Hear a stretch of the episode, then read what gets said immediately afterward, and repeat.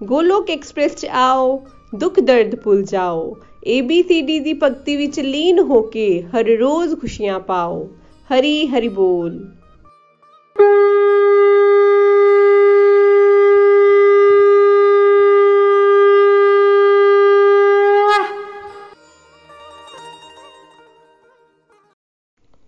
जय श्री कृष्णा चैतन्य, प्रभु नित्यानंदा, श्री अद्वैता गदाधर, शिवा सादि, Gaura भक्तवृंद। Hare Krishna Hare Krishna Krishna Krishna, Hare Hare. Hare Rama Hare Rama Rama Rama, Hare Hare. Busy to the body free as a soul Hare Hari बोल, हरि हरि बोल। Transform the world by transforming yourself जय श्री कृष्णा। हरी हरि बोल everyone जय श्री राधा कृष्णा, जय श्री राम। मेरा नाम नताशा महाजन है। मैं गुड़गांव तो बिलोंग करती हाँ। ਮੇਰੀ ਫੈਮਿਲੀ ਵਿੱਚ ਮੇਰੇ ਹਸਬੈਂਡ ਮੇਰਾ ਬੇਟਾ ਤੇ ਮੇਰੇ ਇਨ-ਲॉज ਰਹਿੰਦੇ ਹਨ। ਅੱਜ ਮੈਂ ਤੁਹਾਡੇ ਨਾਲ ਆਪਣੀ ਅਧਿਆਤਮਿਕ ਯਾਤਰਾ ਜਿਹੜੀ ਹੈ ਉਹ ਸ਼ੇਅਰ ਕਰਨ ਜਾ ਰਹੀ ਹਾਂ। ਫਰੈਂਡਸ ਮੇਰਾ ਬਰਥ ਬਟਾਲਾ ਵਿੱਚ ਹੋਇਆ। ਮੈਂ ਬੌਰਨ ਤੇ ਬ੍ਰੌਟ ਅਪ ਬਟਾਲਾ, ਪੰਜਾਬ ਦੀ ਹਾਂ। ਮੈਂ ਆਪਣਾ ਸਕੂਲ ਕਾਲਜ ਸਾਰਾ ਬਟਾਲਾ ਤੋਂ ਹੀ ਕੀਤਾ। ਉਸ ਤੋਂ ਬਾਅਦ ਮੇਰੀ ਜਿਹੜੀ ਪੋਸਟ ਗ੍ਰੈਜੂਏਸ਼ਨ ਹੈ ਐਮਬੀਏ ਉਹ ਮੈਂ ਅੰਮ੍ਰਿਤਸਰ ਪੰਜਾਬ ਵਿੱਚ ਕੀਤੀ। ਉਸ ਤੋਂ ਬਾਅਦ ਮੈਂ ਆਪਣਾ ਕਰੀਅਰ ਐਜ਼ ਅ ਬੈਂਕਰ ਸ਼ੁਰੂ ਕੀਤਾ। ਜੇ ਗੱਲ ਕਰਾਂ ਮੈਂ ਆਪਣੇ ਬਚਪਨ ਦੀ ਤੇ ਮੇਰੇ ਘਰ ਬਚਪਨ 'ਚ ਹੀ ਭਗਵਾਨ ਦੀ ਆਰਤੀ ਭਗਵਾਨ ਦੇ ਨਾਲ ਜੁੜਨ ਦਾ ਇੱਕ ਇੱਕ ਸੁਭਾਅ ਸੀਗਾ। ਜਿਸ ਤਰ੍ਹਾਂ ਕਿ ਅਸੀਂ ਆਪਣੇ ਇੰਡੀਅਨ ਕਲਚਰ ਵਿੱਚ ਦੇਖਦੇ ਹਾਂ ਕਿ ਹਰ ਘਰ ਵਿੱਚ ਐਸਾ ਕੋਈ ਘਰ ਨਹੀਂ ਹੈ ਜਿੱਥੇ ਭਗਵਾਨ ਨੂੰ ਮੰਨਿਆ ਨਾ ਜਾਂਦਾ ਹੋਏ ਤੇ ਉਸੇ ਤਰੀਕੇ ਨਾਲ ਸਾਡੇ ਘਰ ਵੀ ਸਵੇਰੇ ਵੀ, ਸ਼ਾਮ ਨੂੰ ਵੀ ਨਿਤਯ ਕਰ, ਨਿਯਮ ਸੀਗਾ ਕਿ ਜੋਤ ਜਗਨੀ ਜਗਨੀ ਹੈ। ਤੇ ਐਸਾ ਹੀ ਅਸੀਂ ਆਪਣੀ ਮਦਰ ਨੂੰ ਕਰਦੇ ਦੇਖਿਆ। ਲੇਕਿਨ ਮੈਂ ਪਰਸਨਲ ਤੌਰ ਤੇ ਕਹਾਂ ਤੇ ਮੈਂ 2003 ਜਦੋਂ ਤੱਕ ਮੇਰੀ 10th ਸੀਗੀ, ਮੈਂ ਐਸੀ ਕੋਈ ਵੀ ਪ੍ਰੈਕਟਿਸ ਨਹੀਂ ਕੀਤੀ। ਲੇਕਿਨ 2003 ਤੋਂ ਬਾਅਦ ਮੇਰਾ ਇੱਕ ਸੰਗ ਐਸਾ ਬਣਿਆ, ਮੇਰੀ ਫਰੈਂਡ ਸੀਗੀ, ਉਹ ਰੈਗੂਲਰਲੀ ਮੰਦਰ ਜਾਂਦੀ ਸੀ ਤੇ ਮੈਨੂੰ ਉਹਦੇ ਵੱਲ ਦੇਖ ਕੇ ਹੋਇਆ ਕਿ ਮੈਨੂੰ ਵੀ ਮੰਦਰ ਜਾਣਾ ਚਾਹੀਦਾ ਹੈ। ਤੇ ਮੈਂ ਉਹਦੇ ਨਾਲ ਰੈਗੂਲਰ ਮੰਦਰ ਜਾਣਾ ਸ਼ੁਰੂ ਕੀਤਾ। ਤੇ ਮੇਰਾ ਭਗਵਾਨ ਨਾਲ ਇੱਕ ਅਲੱਗ ਜਿਹਾ ਜੁੜਾਵ ਹੋ ਗਿਆ, ਲੇਕਿਨ ਸਾਨੂੰ ਭਗਤੀ ਦੀ ਕਲੈਰਿਟੀ ਨਹੀਂ ਹੋਣ ਕਰਕੇ ਅਸੀਂ ਸਿਰਫ ਸੋਚਦੇ ਸੀ ਕਿ ਭਗਵਾਨ ਦਾ ਮਤਲਬ ਹੈ ਜਿਨ੍ਹਾਂ ਤੋਂ ਆਪਣੀ ਵਿਸ਼ੇਸ ਪੂਰਾ, ਪੂਰੀਆਂ ਕਰੋ। ਕਿਉਂਕਿ ਮੇਰੇ ਮੰਮਾ ਮੈਨੂੰ ਜਿਹੜੇ ਕਿ ਫਾਸਟਿੰਗ ਵੀ ਕਰਵਾਉਂਦੇ ਹੁੰਦੇ ਸੀ ਤੇ ਉਹ ਵੀ ਫਾਸਟ ਕਰਦੇ ਹੁੰਦੇ ਸੀ। ਤੇ ਉਹ ਕਹਿੰਦੇ ਹੁੰਦੇ ਸੀ ਕਿ ਭਗਵਾਨ ਤੋਂ ਜੋ ਤੁਸੀਂ ਮੰਗੋ, ਜਿਵੇਂ ਸੰਤੋਸ਼ੀ ਮਾਤਾ ਦੀ ਉਹ ਆਰਾਧਨਾ ਕਰਦੇ ਸੀ ਤੇ ਸੰਤੋਸ਼ੀ ਮਾਤਾ ਤੋਂ ਜੋ ਮੰਗੋ, ਸੰਤੋਸ਼ੀ ਮਾਤਾ ਪੂਰੀ ਕਰਦੀ ਹੈ। ਤੇ ਸਾਡੇ ਅੰਦਰ ਵੀ ਇਹੀ ਚੀਜ਼ ਆ ਗਈ ਕਿ ਜੇ ਭਗਵਾਨ ਦੀ ਫਾਸਟਿੰਗ ਕਰਨੀ ਹੈ ਕੁਝ ਮੰਗਣਾ ਹੈ ਤੇ ਭਗਵਾਨ ਦੀ ਆਰਾਧਨਾ ਕਰਨੀ ਬੜੀ ਜ਼ਰੂਰੀ ਹੈ ਤੇ ਸਾਨੂੰ ਇੱਛਾਵਾਂ ਦਿੱਤੇ ਇੱਕ ਕਿਤੇ ਨਾ ਕਿਤੇ ਭਾਲ ਰਹਿੰਦੀ ਹੈ।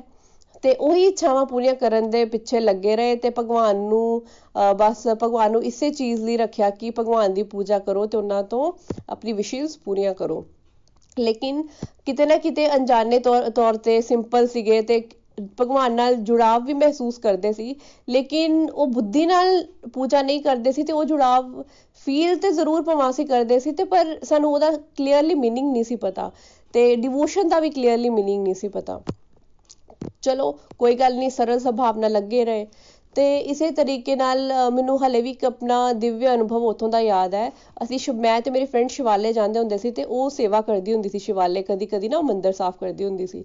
ਤੇ ਮੈਂ ਉਹਨੂੰ ਕਿਹਾ ਕਿ ਤੂੰ ਤੇ ਮੰਦਰ ਸਾਫ਼ ਕਰਨ ਜਾਣੀ ਹੈ, ਮੈਨੂੰ ਵੀ ਲੈ ਜੀ, ਮੇਰੇ ਵੀ, ਮੈਂ ਵੀ ਮੰਨਤ ਮੰਗੀ ਹੈ ਕਿ ਮੇਰੇ ਜੇ ਐਗਜ਼ਾਮਸ ਅੱਛੇ ਹੋ ਜਾਣਗੇ ਨਾ, ਤੇ ਮੈਂ 13 ਦਿਨ ਜਿਹੜਾ ਵੈ, ਉਹ ਮੈਂ ਵੀ ਮੰਦਰ ਸਾਫ਼ ਕਰਾਂਗੀ।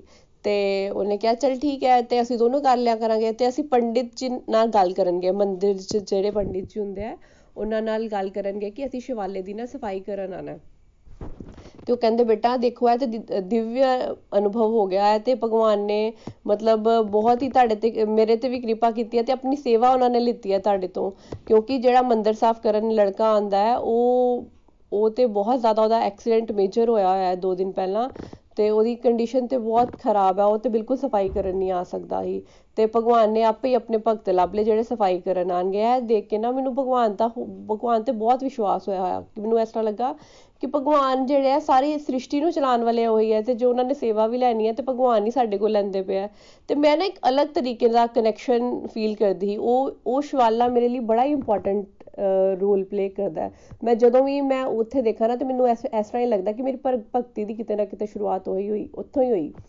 ਤੇ ਮੇਰੀ ਫਰੈਂਡ ਤੇ ਮੇਰੇ ਵਿੱਚ ਬੜਾ ਕੰਪੀਟੀਸ਼ਨ ਹੁੰਦਾ ਹੈ ਕਿਉਂਕਿ ਸਾਡੀ ਹੁੰਦੀ ਸੀ ਇੱਛਾ ਕਿ ਪੁੰਨੇ ਜ਼ਿਆਦਾ ਕਮਾਣੇ ਆ। ਤੇ ਮੈਂ ਤੇ ਉਹਨੇ ਸਾਡੇ ਵਿੱਚ ਥੋੜੀ ਨੋਕ ਝੋਕ ਵੀ ਹੋ ਜਾਣੀ ਹੈ। ਅਸੀਂ ਕਹਿਣਾ, ਮੈਂ ਕਦੀ ਕਹਿਣਾ ਕਿ ਮੈਂ ਅੰਦਰ ਦੀ ਸਫ਼ਾਈ ਕਰਨੀ ਹੈ ਕਿਉਂਕਿ ਅੰਦਰ ਦਾ ਪੁੰਨ ਜ਼ਿਆਦਾ ਮਿਲਦਾ ਹੈ। ਤੇ ਕਦੀ ਉਹਨੇ ਕਹਿਣਾ ਕਿਉਂਕਿ ਭਗਤੀ ਦੀ ਤੇ ਕਲੈਰਿਟੀ ਸੀਗੀ ਨਹੀਂ। ਸਾਨੂੰ ਸੀਗਾ ਕਿ ਭਗਵਾਨ ਤੋਂ ਵੀ ਚੀਜ਼ਾਂ ਜਿਸ ਤਰ੍ਹਾਂ ਖੋਣੀ ਹੈ ਤੇ ਉਹੀ ਹਿਸਾਬ ਨਾਲ ਲੱਗੇ ਰਹੇ ਬਟ ਫਿਰ ਅਸੀਂ ਡਿਸਾਈਡ ਕੀਤਾ, ਇੱਕ ਦਿਨ ਉਹਨੇ ਸਾਫ਼ ਕਰਨਾ, ਇੱਕ ਦਿਨ ਮੈਂ ਸਾਫ਼ ਕਰਨਾ ਅੰਦਰੋਂ ਮੰਦਰ। ਚਲੋ, ਇਹ ਬਚਪਨਾ ਸੀਗਾ, ਬਚਪਨਾ ਸਾਡਾ ਗੁਜ਼ਰਿਆ ਇਸ ਤਰ੍ਹਾਂ ਹੀ। ਫਿਰ ਅਸੀਂ, ਮੈਂ ਦੇਖਿਆ ਕਿ ਜਦੋਂ ਮੈਂ ਗ੍ਰੈਜੂਏਸ਼ਨ ਤੋਂ ਬਾਅਦ ਆਪਣੀ ਪੋਸਟ ਗ੍ਰੈਜੂਏਸ਼ਨ ਕੀਤੀ, ਆਪਣਾ ਆਪਣਾ ਫਿਰ ਕਰੀਅਰ ਸਟਾਰਟ ਕੀਤਾ, ਉਹਦੇ ਵਿੱਚ ਮੇਰੀ ਬਹੁਤ ਨੈਗੇਟਿਵਿਟੀ ਆ ਗਈ, ਕਿਉਂਕਿ ਭਗਵਾਨ ਨਾਲ ਜ਼ਿਆਦਾ ਟਾਈਮ ਸਪੈਂਡ ਨਹੀਂ ਸੀ ਕਰ ਪਾਉਂਦੀ ਤੇ ਇੱਕ ਨੈਗੇਟਿਵਿਟੀ ਅਲੱਗ ਜੀ ਛਾਣੀ ਸ਼ੁਰੂ ਹੋ ਗਈ। ਹਾਲਾਂਕਿ ਮੈਂ ਉਦੋਂ ਵੀ ਮੇਰਾ ਨਿਯਮ ਹੁੰਦਾ ਸੀ ਕਿ ਮੈਂ ਹਨੂੰਮਾਨ ਚਾਲੀਸਾ ਰੈਗੂਲਰ ਆਪਣੇ ਕੋਲ ਹਮੇਸ਼ਾ ਰੱਖੀ ਹੁੰਦੀ ਸੀ। ਲੇਕਿਨ ਜਦੋਂ ਤੁਸੀਂ ਨੈਗੇਟਿਵ ਲੋਕਾਂ ਵਿੱਚ ਜ਼ਿਆਦਾ ਜਾਂਦੇ ਹੋ ਨਾ, ਤੇ ਤੁਹਾਨੂੰ ਭਗਵਾਨ ਦੀ ਡੋਜ਼ੇਜ ਵੀ ਜ਼ਿਆਦਾ ਚਾਹੀਦੀ ਹੁੰਦੀ ਹੈ। ਤੇ ਉਹ ਮੈਂ ਬਹੁਤ ਨੈਗੇਟਿਵਿਟੀ ਫੀਲ ਕਰਦੀ ਸੀ। ਮੈਨੂੰ ਲੱਗਦਾ ਸੀ ਕਿ ਮੇਰਾ ਭਗਵਾਨ ਨਾਲ ਕਨੈਕਸ਼ਨ ਟੁੱਟ ਗਿਆ ਤੇ ਹੌਲੀ ਹੌਲੀ ਹੌਲੀ ਹੌਲੀ ਕਰਕੇ ਮੇਰਾ ਜਿਹੜਾ ਵੈ ਜੌਬ 'ਚ ਵੀ ਬੜੇ ਨੈਗੇਟਿਵ ਫੇਸਿਸ ਆਏ। ਬਹੁਤ ਨੈਗੇਟਿਵ ਲੋਕਾਂ ਨਾਲ ਡੀਲ ਕਰਨਾ ਪੈਂਦਾ ਸੀ ਬੈਂਕਿੰਗ 'ਚ। ਤੇ ਮੈਨੂੰ ਲੱਗਾ ਕਿ ਮੈਂ ਬਹੁਤ ਨੈਗੇਟਿਵ ਹੋ ਗਈ ਹਾਂ। ਤੇ ਉਸੇ ਦੌਰਾਨ ਮੇਰੀ ਮੈਰਿਜ ਹੋ ਗਈ 2012 ਅਕਤੂਬਰ ਦੀ ਗੱਲ ਹੈ। ਤੇ ਜਦੋਂ ਮੈਂ 2012 ਚ ਮੇਰੀ ਸ਼ਾਦੀ ਹੋਈ ਤੇ ਸਮਝ ਲਓ ਕਿ ਇਨਡਾਇਰੈਕਟਲੀ ਵੇ ਨਾਲ ਮੈਂ ਗੋਲੋਕ ਐਕਸਪ੍ਰੈਸ ਨਾਲ ਉਦੋਂ ਕਨੈਕਟਡ ਹੋ ਗਈ।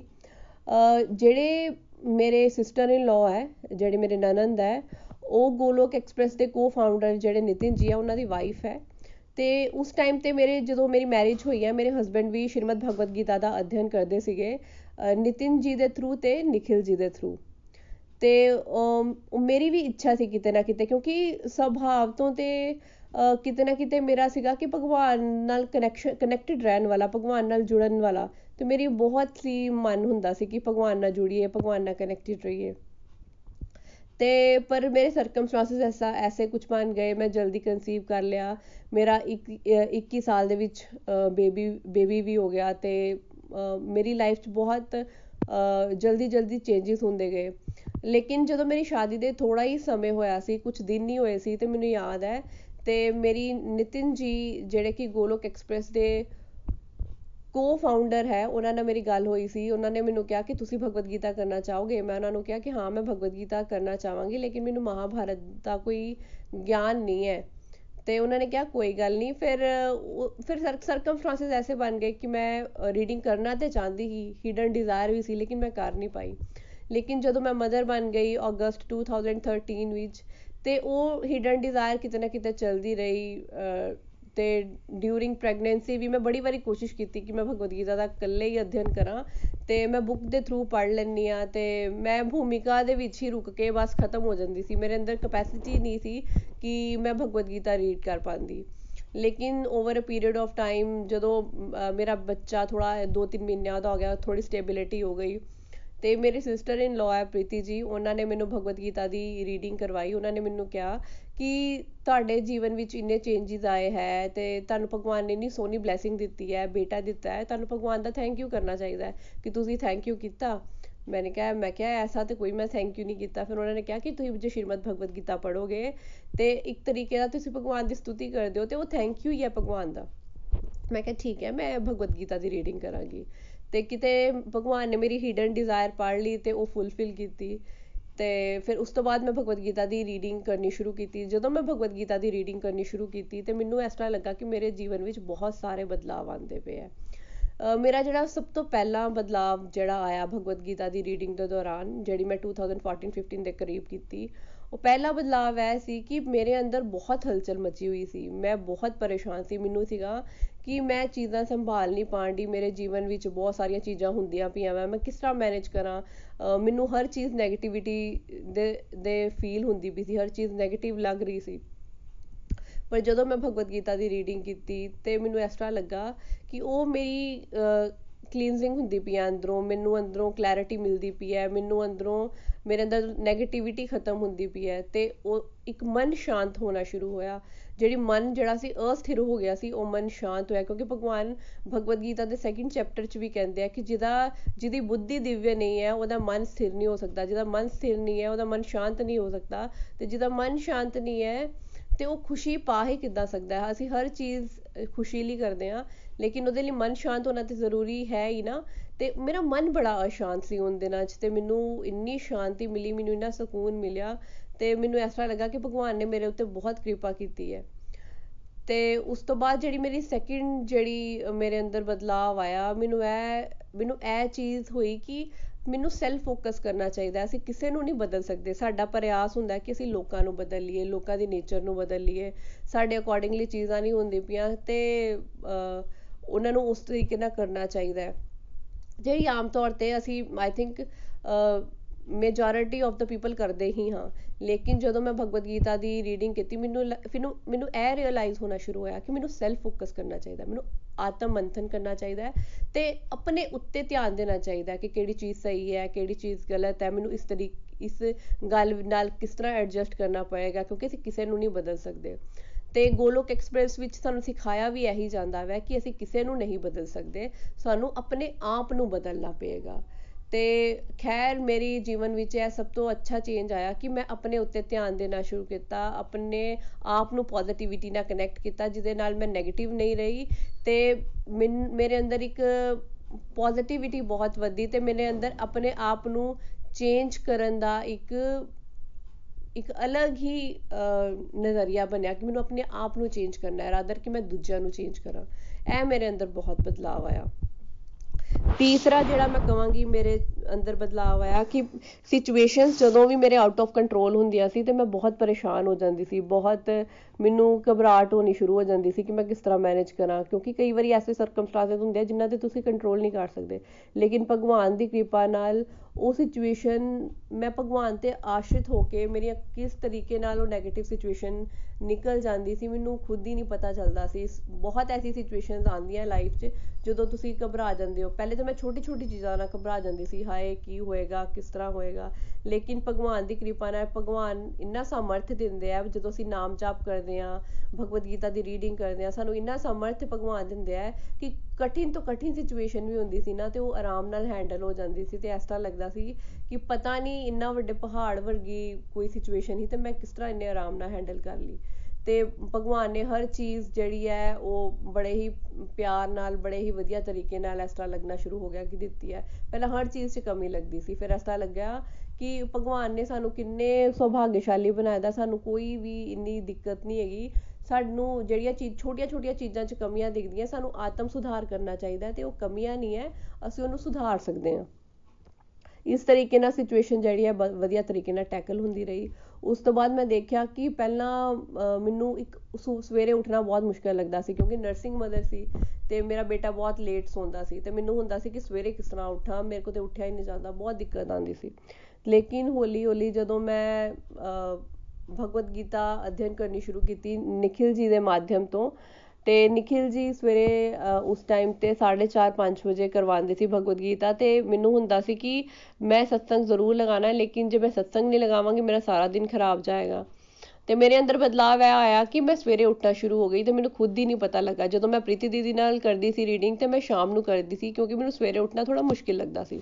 ਲੇਕਿਨ ਜਦੋਂ ਮੇਰਾ ਇੰਟਰਸਟ ਡਿਵੈਲਪ ਹੋ ਗਿਆ, ਮੈਨੂੰ ਪਤਾ ਹੀ ਨਹੀਂ ਲੱਗਾ ਕਿ ਮੇਰਾ ਇਹ ਹੈਬਿਟ ਕਦੋਂ ਬਣ ਗਈ ਸਵੇਰੇ ਉੱਠਣ ਦੀ ਤੇ ਮੈਨੂੰ 8 ਸਾਲ ਹੋ ਗਿਆ ਭਗਵਦ ਗੀਤਾ ਪੜ੍ਹਦੇ 8-9 ਸਾਲ ਤੇ ਮੈਨੂੰ 9 ਸਾਲ ਦੀ ਮੇਰੀ ਪ੍ਰੈਕਟਿਸ ਹੈ, ਮੈਂ ਸਵੇਰੇ ਹੀ ਉੱਠਦੀ ਪਈ ਆ ਪਹਿਲਾਂ ਮੈਨੂੰ ਹੁੰਦਾ ਸੀ ਕਿ ਸਵੇਰੇ ਉੱਠ ਕੇ ਮੈਨੂੰ ਐਸਿਡਿਟੀ ਹੋ ਜਾਏਗੀ, ਮੈਨੂੰ ਇਹ ਪ੍ਰੋਬਲਮ ਹੋ ਜਾਏਗੀ, ਲੇਕਿਨ ਮੈਂ ਦੇਖਿਆ ਮੇਰੇ ਜੀਵਨ ਵਿੱਚ ਸਭ ਤੋਂ ਵੱਡਾ ਬਦਲਾਅ ਆਇਆ ਇਹੀ ਆਇਆ ਕਿ ਮੈਂ ਅਰਲੀ ਰਾਈਜ਼ਰ ਨਹੀਂ ਸੀ ਤੇ ਮੈਂ ਕਿਸ ਤਰ੍ਹਾਂ ਅਰਲੀ ਰਾਈਜ਼ਰ ਬਣ ਗਈ ਆ, ਮੈਨੂੰ ਹੀ ਨਹੀਂ ਪਤਾ ਚੱਲਿਆ। ਉਸ ਤੋਂ ਬਾਅਦ ਮੇਰੇ ਅੰਦਰ ਇੱਕ ਮਿੱਥ ਵੀ ਸੀ, ਇਹਨੂੰ ਕਹਿ ਸਕਦੇ ਹੋ, ਤੇ ਬਦਲਾਅ ਵੀ ਆਇਆ ਕਿ ਮੈਨੂੰ ਲੱਗਦਾ ਸੀ ਕਿ ਸਾਡੇ ਬੱਚੇ ਆ ਤੇ ਸਾਡੇ ਬੱਚਿਆਂ ਨੂੰ ਅਸੀਂ ਬਹੁਤ ਵਧੀਆ ਐਜੂਕੇਸ਼ਨ ਦੇਣੀ ਹੈ, ਬਹੁਤ ਵਧੀਆ ਇਹਨਾਂ ਨੂੰ ਚੀਜ਼ਾਂ ਪ੍ਰੋਵਾਈਡ ਕਰਨੀਆਂ ਚਾਹੀਦੀਆਂ ਹੈ ਪੇਰੈਂਟਸ ਦਾ ਮਤਲਬ ਹੈ ਤਾਂ ਹੀ ਬੱਚਿਆਂ ਨੂੰ ਸੁੱਖ ਸੁਵਿਧਾਵਾਂ ਦੇਈਏ।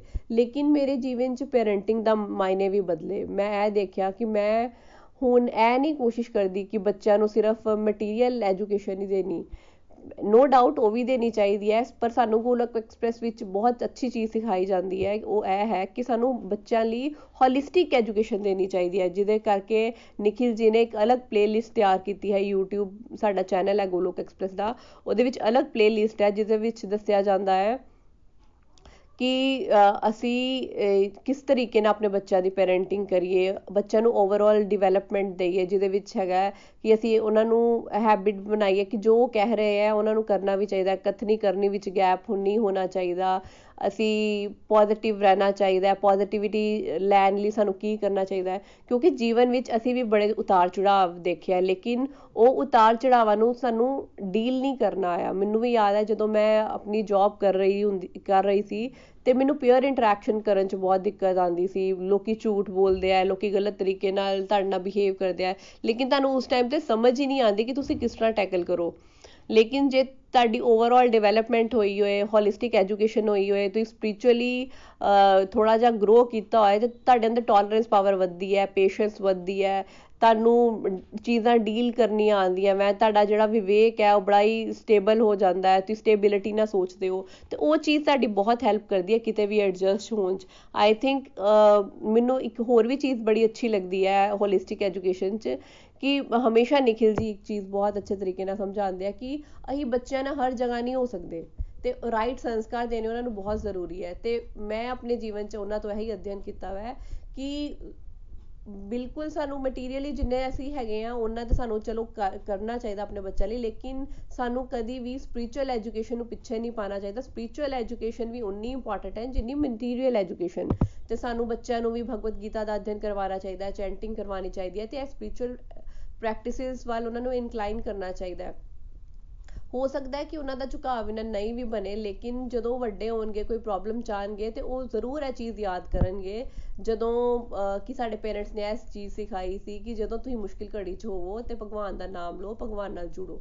ਤੇ ਆਪਣੇ ਆਪ ਹੀ ਉਹਨਾਂ ਦੀ ਕਿਤੇ ਨਾ ਕਿਤੇ ਅਸੀਂ ਬਚਪਨ 'ਚ ਹੀ ਫੀਡਿੰਗ ਕਰਕੇ ਉਹਨਾਂ ਦੀ ਵੱਡੇ ਹੋ ਕੇ ਵੀ ਉਹਨਾਂ ਦੀ ਹੈਲਪ ਜ਼ਰੂਰ ਹੋ ਜਾਏਗੀ, ਕਿਉਂਕਿ ਭਗਵਾਨ ਸ਼੍ਰੀ ਕ੍ਰਿਸ਼ਨ ਕਹਿੰਦੇ ਕਰਮ ਕਰੋ। ਤੇ ਇਹ ਕਰਮ ਦਾ ਹੀ ਸਾਧਨ ਹੈ, ਅਸੀਂ ਇੱਛਾ ਨਹੀਂ ਰੱਖਣੀ ਕਿ ਜੇ ਅਸੀਂ ਬੱਚਿਆਂ ਨੂੰ ਇਹ ਅਪਬ੍ਰਿੰਗਿੰਗ ਦਾ ਪਾਰਟ ਦਿੰਦੇ ਪਿਆ ਤੇ ਉਹ ਇਸ ਤਰ੍ਹਾਂ ਹੀ ਕਰਨਗੇ। ਉਹਨਾਂ ਦੇ ਦੇ ਪਿਛਲੇ ਪ੍ਰਾਰਬਧ ਵੀ ਹੈ, ਹਨਾ? ਤੇ ਇਹ ਚੀਜ਼ ਮੈਂ ਬੜੀ ਸਿੱਖੀ, ਜਿਹਦੇ ਨਾਲ ਮੇਰੇ ਅੰਦਰ ਬੜੀ ਪੇਸ਼ੈਂਸ ਵੀ ਵਧੀ ਤੇ ਕਲੈਰਿਟੀ ਵੀ ਵਧੀ ਪਹਿਲਾਂ ਮੈਂ ਸੋਚਦੀ ਸੀ ਕਿ ਭਗਤੀ ਦਾ ਮਤਲਬ ਹੈ ਇੱਛਾ ਪੂਰੀਆਂ ਕਰਨੀਆਂ। ਇਹ ਸਭ ਤੋਂ ਵੱਡਾ ਜਿਹੜਾ ਮਿਥ ਮੈਂ ਪਹਿਲਾਂ ਵੀ ਡਿਸਕਸ ਕੀਤਾ ਕਿ ਮੈਂ ਸਿਰਫ ਇੱਛਾਵਾਂ ਲਈ ਭਗਤੀ ਸਮਝਦੀ ਸੀ ਕਿ ਇਹੀ ਭਗਤੀ ਹੈ। ਲੇਕਿਨ ਭਗਤੀ ਮੈਨੂੰ ਗੋਲੋਕ ਐਕਸਪ੍ਰੈਸ ਨਾਲ ਜੁੜ ਕੇ ਸਮਝ ਆਈ ਕਿ ਭਗਤੀ ਹੈਗੀ ਹੈ ਕਿ ਜਦੋਂ ਤੁਸੀਂ ਭਗਵਾਨ ਨਾਲ ਜੁੜਦੇ ਹੋ ਤੇ ਜਿਹੜੀ ਭਗਵਾਨ ਨਾਲ ਜੁੜ ਕੇ ਤਾਂ ਇਟਰਨਲ ਬਲੇਸਿੰਗ ਮਿਲਦੀ ਹੈ ਇਟਰਨਲ ਹੈਪੀਨੈਸ ਮਿਲਦੀ ਹੈ ਉਹੀ ਰੀਅਲ ਹੈਪੀਨੈਸ ਹੈ। ਤੇ ਅਸੀਂ ਭਗਵਾਨ ਕੋਈ ਸਾਡੇ ਲਈ ਚਿਰਾਗ ਨਹੀਂ ਹੈਗੇ ਕਿ ਬਸ ਅਸੀਂ ਉਹਨਾਂ ਕੋ ਆਪਣੀ ਇੱਛਾਵਾਂ ਪੂਰੀਆਂ ਕਰਦੇ ਰਹਿਣਾ ਸਾਡਾ ਉਹਨਾਂ ਨਾਲ ਇੱਕ ਪਰਮਨੈਂਟ ਰਿਲੇਸ਼ਨਸ਼ਿਪ ਹੈ, ਜਿਹੜਾ ਅਸੀਂ ਰਿਵਾਈਵ ਕਰਨਾ ਹੈ। ਤੇ ਇਹ ਸਾਰੀ ਚੀਜ਼ਾਂ ਦੀ ਕਲੈਰਿਟੀ ਜਿਹੜੀ ਹੈ ਮੈਨੂੰ ਜਿਹੜੀ ਭਗਵਦ ਗੀਤਾ ਪੜ੍ਹ ਕੇ ਰੀਡਿੰਗ ਕਰਕੇ ਤੇ ਰੈਗੂਲਰਲੀ ਚੈਂਟਿੰਗ ਕਰਕੇ ਤੇ ਗੋਲੋਕ ਐਕਸਪ੍ਰੈਸ ਨਾਲ ਜੁੜ ਕੇ ਹੀ ਹੋਈ ਹੈ। ਉਸ ਤੋਂ ਬਾਅਦ ਮੈਂ ਬੜੀ ਅੰਡਰ ਕੌਨਫੀਡੈਂਟ ਪਰਸਨ ਸੀ। ਮੇਰੇ ਜੀਵਨ 'ਚ ਕੌਨਫੀਡੈਂਸ ਤੇ ਬਹੁਤ ਘਾਟ ਸੀ। ਲੇਕਿਨ ਇਵਨ ਮੈਂ ਇੰਨੀ ਕੌਨਫੀਡੈਂਸ ਦੀ ਘਾਟ ਸੀ ਕਿ ਮੈਂ ਕਦੇ ਟੂ ਵੀਲਰ ਨਹੀਂ ਚਲਾਇਆ। ਮੈਨੂੰ ਸਕੂਟਰ ਮੈਨੂੰ ਇਵਨ ਸਾਈਕਲ ਚਲਾਉਂਦੇ ਹੋਏ ਵੀ ਬੜਾ ਲੱਗਦਾ ਸੀ ਡਰ ਕਿ ਕਿਤੇ ਸੱਟ ਨਾ ਲੱਗ ਜੇ। ਫਿਰ ਮੇਰੇ ਘਰ ਦੇ ਇਵਨ ਬਹੁਤ ਡਰਦੇ ਸੀ ਕਿ ਨਹੀਂ ਨਹੀਂ, ਇਹਦੇ ਕੋਲ ਨਹੀਂ ਸਾਈਕਲ ਚਲਵਾਉਣਾ। ਐਵੇਂ ਡਿੱਗ ਡੁੱਗ ਜਾਏਗੀ। ਕਿਉਂਕਿ ਮੈਂ ਛੋਟੀ ਸੀ ਤੇ ਮੈਨੂੰ ਸ਼ੁਰੂ ਤੋਂ ਹੀ ਮੇਰੀ ਕਾਫੀ ਪੈਂਪਰਡ ਚਾਈਲਡ ਦੀ ਤਰ੍ਹਾਂ ਰਹੀ ਸੀ। ਬਟ ਐਨੀਵੇਜ਼ ਕਿ ਜਦੋਂ ਮੈਂ, ਮੇਰੀ ਮੈਰਿਜ ਹੋਈ ਤੇ ਮੈਨੂੰ ਲੱਗਾ ਕਿ ਕਨਵੈਂਸ ਤੇ ਬਹੁਤ ਜ਼ਰੂਰੀ ਆਣੀ ਚਾਹੀਦੀ ਹੈ, ਲੇਕਿਨ ਉਦੋਂ ਮੈਂ ਭਗਵਦ ਗੀਤਾ ਵੀ ਕਰਦੀ ਸੀ। ਤੇ ਭਗਵਾਨ ਨੇ ਬੜਾ ਹੀ ਸਮਰਥ ਪਾਇਆ ਕਿ ਮੈਂ ਕਦੀ ਸਾਈਕਲ ਨਹੀਂ ਸੀ ਚਲਾਇਆ, ਉਸ ਤੋਂ ਬਾਅਦ ਮੈਂ ਸਕੂਟਰ ਚਲਾਉਣਾ ਸਿੱਖਿਆ। ਫਿਰ ਮੈਂ 4 ਵੀਲਰ ਵੀ ਚਲਾ ਲੈਂਦੀ ਸੀ, ਲੇਕਿਨ 4 ਵੀਲਰ ਮੈਂ ਹੁਣ ਚਲਾਉਂਦੀ ਨਹੀਂ ਆ ਉਹ ਅਲੱਗ ਗੱਲ ਹੈ, ਲੇਕਿਨ 4 ਵੀਲਰ ਵੀ ਚਲਾ ਲੈਂਦੀ ਸੀ ਬਟ ਮੈਂ ਜਿਹੜਾ ਸਕੂਟਰ ਹੈ, ਉਹ ਹੁਣ ਕੰਫਰਟੇਬਲੀ ਚਲਾ ਲੈਂਦੀ ਆ ਤੇ ਮੈਨੂੰ ਕਦੀ ਆਪਣੇ ਆਪ ਤੇ ਯਕੀਨ ਨਹੀਂ ਆਉਂਦਾ ਕਿ ਜਿਹੜੀ ਜਿਹੜੀ ਲੜਕੀ ਸਾਰੀ ਉਮਰ ਹੀ ਮਤਲਬ ਇਸ ਤਰ੍ਹਾਂ ਰਹੀ ਹੈ ਕਿ ਮੈਂ ਸਾਈਕਲ ਨਹੀਂ ਚਲਾਣਾ ਹੁਣ ਉਹ ਸਕੂਟਰ ਤੇ ਨਾ ਜਾਣੇ ਕਿੱਥੇ ਕਿੱਥੇ ਹੋ ਆਉਂਦੀ ਹੈ। ਤੇ ਨਾਲੇ ਹੁਣ ਮੈਂ ਗੁੜਗਾਉਂ 'ਚ ਵੀ ਰਹਿੰਦੀ ਹਾਂ। ਪਹਿਲਾਂ ਅਸੀਂ ਆਪਣੇ ਜਿਹੜਾ ਟਾਊਨ ਹੈ, ਬਟਾਲਾ ਵੀ ਨਾ, ਤੇ ਇੱਕ ਬੜਾ ਇੱਕ ਫੇਅਰ ਰਹਿੰਦਾ ਕਿ ਤੁਸੀਂ ਗੁੜਗਾਉਂ ਜਾ ਕੇ ਐਡਜਸਟ ਹੋਣਾ ਹੈ। ਕਾਫੀ ਚੀਜ਼ਾਂ ਤੁਸੀਂ ਇਕੱਲੇ ਰਹਿੰਦੇ ਹੋ ਤੇ ਤੁਸੀਂ ਇੰਡੀਪੈਂਡੈਂਟਲੀ ਹੈਂਡਲ ਕਰਨੀ ਹੈ। ਤੇ ਭਗਵਾਨ ਪਤਾ ਨਹੀਂ ਕਿੱਥੋਂ ਇੰਨਾ ਸਮਰਥ ਦੇ ਦਿੰਦੇ ਆ ਕਿ ਤੁਸੀਂ ਉਹ ਹਰ ਚੀਜ਼ ਕਰ ਦਿੰਦੇ ਹੋ। ਤੇ ਮੈਨੂੰ ਕਦੀ ਤੇ ਆਪਣੇ ਆਪ ਤੇ ਨਹੀਂ ਯਕੀਨ ਆਂਦਾ ਕਿ ਭਗਵਾਨ ਕਿਉਂਕਿ ਇਹ ਭਗਵਾਨ ਨਹੀਂ ਹੈ ਕਰਵਾਉਣ ਵਾਲੇ, ਸਾਡੇ ਅੰਦਰ ਇਤਨੀ ਸਮਰਥਤਾ ਹੈ ਹੀ ਨਹੀਂ ਹੈ ਕਿ ਮੈਂ ਇੰਡੀਪੈਂਡੈਂਟਲੀ ਘਰ ਜਾ ਕੇ ਲੱਭਣ ਦੀ ਆ ਸਾਰਿਆਂ ਨਾਲ ਡੀਲ ਕਰਦੀ ਪਈ ਆ ਬਹੁਤ ਸਾਰੀਆਂ ਚੀਜ਼ਾਂ, ਕਿਉਂਕਿ ਕਈ ਵਾਰੀ ਤੁਸੀਂ ਨਿਊਕਲੀਅਰ ਫੈਮ ਇਕੱਲੇ ਰਹਿੰਦੇ ਹੋ ਨਿਊਕਲੀਅਰ ਫੈਮਿਲੀ 'ਚ ਰਹਿੰਦੇ ਹੋ, ਤੇ ਤੁਹਾਨੂੰ ਹਰ ਕੰਮ ਕਰਨਾ ਪੈਂਦਾ ਹੈ ਚਾਹੇ ਉਹ ਲੇਬਰ ਕੋ ਕੰਮ ਕਰਵਾਉਂਦਾ ਹੈ ਤੇ ਮੈਨੂੰ ਨਹੀਂ ਸਮਝ ਆਉਂਦੀ ਕਿ ਮੈਂ ਇੱਕ ਬੱਚਾ ਦੀ ਤਰ੍ਹਾਂ ਰਹੀ ਦੀ ਆ ਤੇ ਕਿਸ ਤਰ੍ਹਾਂ ਵੱਡਿਆਂ ਵਾਲੇ ਕੰਮ ਕਰ ਲੈਂਦੀ ਪਈ ਆ ਤੇ ਮੈਨੂੰ ਆਈ ਥਿੰਕ ਇਹਦੇ ਵਿੱਚ ਸਭ ਤੋਂ ਵੱਡਾ ਰੋਲ ਪਲੇ ਲੱਗਦਾ ਵੈ ਭਗਵਾਨ ਸ਼੍ਰੀ ਕ੍ਰਿਸ਼ਨ ਦਾ ਕਿ ਉਹਨਾਂ ਨੇ ਜਦੋਂ ਵੀ ਮੈਨੂੰ ਡਰ ਲੱਗਦਾ ਜਾਂ ਕੋਈ ਵੀ 네ਗੇਟਿਵ ਪਰਿਸਥਿਤੀ ਹੁੰਦੀ ਹੈ, ਮੈਂ ਸਿਰਫ ਹਰੇ ਕ੍ਰਿਸ਼ਨ ਹਰੇ ਕ੍ਰਿਸ਼ਨ ਕ੍ਰਿਸ਼ਨ ਕ੍ਰਿਸ਼ਨ, ਹਰੇ ਹਰੇ ਹਰੇ ਰਾਮ ਹਰੇ ਰਾਮ ਰਾਮ ਰਾਮ, ਹਰੇ ਹਰੇ ਕਹਿਣਾ ਸ਼ੁਰੂ ਕਰ ਦਿੰਦੀ ਆ ਤੇ ਉਹ ਜਿਹੜੀ ਮੁਸੀਬਤ ਹੈ ਮੈਨੂੰ ਆਉਂ ਲੱਗਦਾ ਫਟਾਫਟ ਹੀ ਟਲ ਗਈ ਹੈ। ਪਹਿਲਾਂ ਮੈਂ ਛੋਟੀ ਜਿਹੀ ਵੀ ਕੋਈ ਪ੍ਰੋਬਲਮ ਹੁੰਦੀ ਸੀ, ਮੈਂ ਬਹੁਤ ਡਰ ਜਾਂਦੀ ਸੀ। ਮਤਲਬ ਮੈਨੂੰ ਹੁੰਦਾ ਸੀ ਕਿ ਹਾਏ ਮੇਰਾ ਕੀ ਹੋਏਗਾ, ਬਹੁਤ ਇਨਸਿਕਿਉਰਿਟੀਜ਼ ਰਹਿੰਦੀ ਸੀ ਕਿਉਂਕਿ ਐਕਸੈਸਿਵ ਬਹੁਤ ਸੋਚਦੀ ਸੀ। ਤੇ ਮੇਰੇ ਮੇਰੇ ਬੱਚੇ ਨੂੰ ਕੁਝ ਵੀ ਹੋਣਾ ਨਾ, ਮੈਂ ਫਟਾਫਟ ਰੋਲ ਆਪਣਾ, ਕਿਉਂਕਿ ਮੈਨੂੰ, ਮੇਰਾ ਸਭ ਤੋਂ ਜ਼ਿਆਦਾ ਇੱਕ ਮਦਰ ਦਾ, ਜਿਹੜੀ ਆਪਣੀ ਫੈਮਿਲੀ ਵਿੱਚ ਸਭ ਤੋਂ ਜ਼ਿਆਦਾ ਜੇ ਤੁਸੀਂ ਦੇਖੋ, ਤਾਂ ਮਦਰ ਆਪਣੇ ਬੱਚੇ ਨਾਲ ਹੀ ਟਾਈਮ ਸਪੈਂਡ ਕਰਦੀ ਹੈ। ਤੇ ਕਿਤੇ ਨਾ ਕਿਤੇ ਆਸਕਤੀ ਵੀ ਹੁੰਦੀ ਹੈ। ਤੇ ਮੈਂ ਉਹਨੂੰ ਕੁਝ ਵੀ ਹੋਣਾ ਨਾ, ਤੇ ਮੈਂ ਫਟਾਫਟ ਰੋਲ ਆਪਣਾ, ਜੇ ਮੰਨ ਲਓ ਉਹਨੇ ਆਪਣੇ ਸਬਜੈਕਟ ਤੋਂ ਪਿੱਛੇ ਰਹਿ ਜਾਣਾ, ਤੇ ਮੈਨੂੰ ਬੜਾ ਹੀ ਦੁੱਖ ਹੋਣਾ ਕਿ ਇਹ ਪਿੱਛੇ ਰਹਿ ਗਿਆ। ਬਟ ਉਹ ਚੀਜ਼ਾਂ ਮੈਂ ਦੇਖਿਆ, ਹੁਣ ਮੇਰੇ ਅੰਦਰ ਬਹੁਤ ਘੱਟ ਹੋ ਗਈਆਂ। ਮਤਲਬ ਮੇਰਾ ਇਸੇ ਸਾਲ ਹੀ ਮੇਰਾ ਬੇਟਾ ਹਸਪੀਟਲਾਈਜ਼ ਰਿਹਾ ਤੇ ਮੈਂ ਉਹਨੂੰ ਵੀ ਆਈ ਸਿਖਾਇਆ ਕਿ ਬੇਟਾ ਹਰੀ ਨਾਮ ਕਰਨਾ ਹੈ ਤੇ ਉਹਨੇ ਉਹਨੇ ਵੀ ਮਾਲਾ ਫੜੀ ਦੀ ਰੱਖੀ ਹੈ ਉਸ ਟਾਈਮ ਤੇ ਤੇ ਕੰਟੀਨਿਊਸਲੀ ਕਰਦਾ ਗਿਆ ਤੇ ਮੈਂ ਵੀ ਕਰਦੀ ਗਈ ਆ ਤੇ ਉਹ ਹਸਪੀਟਲਾਈਜ਼ ਵੀ ਰਿਹਾ, ਪਰ ਸਾਨੂੰ ਨਹੀਂ ਪਤਾ ਲੱਗਾ ਕਿ ਕਿਸ ਤਰੀਕੇ ਨਾਲ ਉਹਨੇ ਆਪਣਾ, ਉਹਦਾ ਡਿਫਿਕਲਟ ਟਾਈਮ ਸੀ, ਉਹਨੇ ਵੀ ਓਵਰਕਮ ਕੀਤਾ। ਤੇ ਮੇਰੇ ਅੱਖਾਂ 'ਚ ਵੀ ਬਿਲਕੁਲ ਆਂਸੂ ਨਹੀਂ ਆਏ ਕਿ ਹਾਂ ਬਈ ਮੈਨੂੰ ਆਇਆ ਕਿ ਭਗਵਾਨ ਸ਼੍ਰੀ ਕ੍ਰਿਸ਼ਨ ਦੀ ਸ਼ਰਨ ਸ਼ਰਨ 'ਚ ਹੈ, ਠੀਕ ਹੋ ਜਾਏਗਾ। ਕਿਉਂਕਿ ਜਦੋਂ ਮੈਂ ਹਸਪੀਟਲ ਗਈ ਨਾ ਤੇ ਉਹਦਾ ਬੈੱਡ ਇਸ ਤਰੀਕੇ ਨਾਲ ਸੀ ਕਿ ਭਗਵਾਨ ਸ਼੍ਰੀ ਕ੍ਰਿਸ਼ਨ ਤੇ ਰਾਧਾ ਰਾਣੀ ਦੀ ਨਾ ਇੱਕ ਫੋਟੋ ਸੀ। ਸਿਰਫ ਉਹਦੇ ਬੈੱਡ ਤੋਂ ਹੀ ਦਿਖਦੀ ਸੀ। ਹੋਰ ਕਿਸੇ ਦੇ ਬੈੱਡ ਤੋਂ ਨਹੀਂ ਸੀ ਦਿਖਦੀ। ਤੇ ਮੈਨੂੰ ਲੱਗਾ ਕਿ ਭਗਵਾਨ ਨੇ ਦਰਸ਼ਨ ਦੇ ਦਿੱਤੇ ਉਹ ਸਭ ਠੀਕ ਹੋ ਜਾਏਗਾ। ਤੇ ਭਗਵਾਨ ਦੇ ਉੱਤੇ ਸ਼ਰਨਾਗਤੀ ਰੱਖ ਕੇ ਅਸੀਂ ਉਹ ਮਤਲਬ ਉਹਦੀ ਸਿਚੁਏਸ਼ਨ ਨੂੰ ਹੈਂਡਲ ਕੀਤੀ ਤੇ ਮੈਂ ਬਿਲਕੁਲ ਨਹੀਂ ਪਰੇਸ਼ਾਨ ਹੋਈ, ਬਿਲਕੁਲ ਨਹੀਂ ਰੋਈ। ਮੈਨੂੰ ਸੀਗਾ ਕਿ ਡਿਊਟੀ ਕਰਨੀ ਹੈ ਤੇ ਦੈਟਸ ਇਟ ਮੇਰੇ ਹੱਥ 'ਚ ਕੁਝ ਨਹੀਂ ਹੈ, ਬਸ ਭਗਵਾਨ ਸ਼੍ਰੀ ਕ੍ਰਿਸ਼ਨ ਹੈ। ਅਸੀਂ ਉਹਨਾਂ ਦੀ ਸ਼ਰਨ ਚ ਤੇ ਉਹ ਸਾਨੂੰ ਪ੍ਰੋਟੈਕਟ ਕਰਨਗੇ। ਤੇ ਇਹੋ ਜਿਹਾ ਮੇਰਾ ਤੇ ਬਿਲਕੁਲ ਪ੍ਰੋਸਪੈਕਟਿਵ ਨਹੀਂ ਸੀ। ਪਹਿਲਾਂ ਮੈਂ ਬਹੁਤ 네ਗੇਟਿਵ ਸੀਗੀ, ਲੇਕਿਨ ਮੇਰਾ, ਮੈਂ ਦੇਖਿਆ ਕਿ ਉਸ ਟਾਈਮ ਤੇ ਮੈਂ ਬਹੁਤ ਹੀ ਆਪਣੇ ਅੰਦਰ ਪੋਜ਼ਿਟਿਵਿਟੀ ਫੀਲ ਕੀਤੀ। ਮੇਰੇ ਪੇਰੈਂਟਸ ਮੈਨੂੰ ਯਾਦ ਹੈ, ਮੈਂ ਤੁਹਾਨੂੰ ਦੱਸਿਆ ਨਾ, ਮੈਨੂੰ ਕਹਿੰਦੇ ਹੁੰਦੇ ਸੀ ਕਿ ਸਾਈਕਲ ਨਹੀਂ ਚਲਾਣਾ, ਤੂੰ ਡਿੱਗ ਜਾਏਗੀ। ਉਹੀ ਪਾਪਾ ਵੈ, ਜਿਨ੍ਹਾਂ ਨੂੰ ਮੈਂ ਪਿੱਛੇ ਬਿਠਾ ਕੇ ਹੁਣ ਪੂਰਾ ਗੁੜਗਾਉਂ ਘੁਮਾ ਲੈਂਦੀ ਆ ਹੁਣ ਉਹੀ ਮੇਰੇ ਫਾਦਰ ਹੈ ਕਿ ਜਦੋਂ ਮੈਂ ਇਕੱਲੀ ਰਹਿ ਕੇ ਆਈ ਨਾ ਹਸਪੀਟਲ ਥੋੜੇ ਦਿਨ, ਤੇ ਮੇਰੇ ਪਾਪਾ ਕਹਿੰਦੇ, ਮੈਨੂੰ ਤੇ ਸਮਝ ਨਹੀਂ ਆਉਂਦੀ ਕਿ ਆ ਮੇਰੀ ਉਹੀ ਕੁੜੀ ਹੈ ਜਿਹੜੀ ਮੈਂ ਛੋਟੀ ਹੋ ਕੇ ਵੱਡੀ ਕੀਤੀ ਹੈ। ਮੈਨੂੰ ਤੇ ਸਮਝ ਨਹੀਂ ਆਉਂਦੀ ਕਿ ਇਹਦੇ 'ਚ ਇੰਨਾ ਚੇਂਜ ਕਿਸ ਤਰ੍ਹਾਂ ਆ ਗਿਆ? ਬਟ ਉਹ ਵੀ ਸਮਝਦੇ ਆ, ਉਹਨਾਂ ਦੇ ਮੇਰੇ ਪੇਰੈਂਟਸ ਦੇ ਜੀਵਨ 'ਚ ਵੀ ਬੜਾ ਬਦਲਾਅ ਆਇਆ ਇਸੇ ਕਰਕੇ ਕਿ ਸਾਡਾ ਬੱਚਾ ਜਿਹੜਾ ਵੈ ਕਿ ਅਸੀਂ ਉਹਨੂੰ ਅੰਡਰ ਐਸਟੀਮੇਟ ਕਰਦੇ ਰਹੇ, ਲੇਕਿਨ ਉਹ ਭਗਵਾਨ ਦੀ ਸ਼ਰਨ 'ਚ ਲੱਗ ਕੇ ਉਹਦੇ ਅੰਦਰ ਤੇ ਬਹੁਤ ਸਾਰੇ ਬਦਲਾਅ ਆਏ ਆ।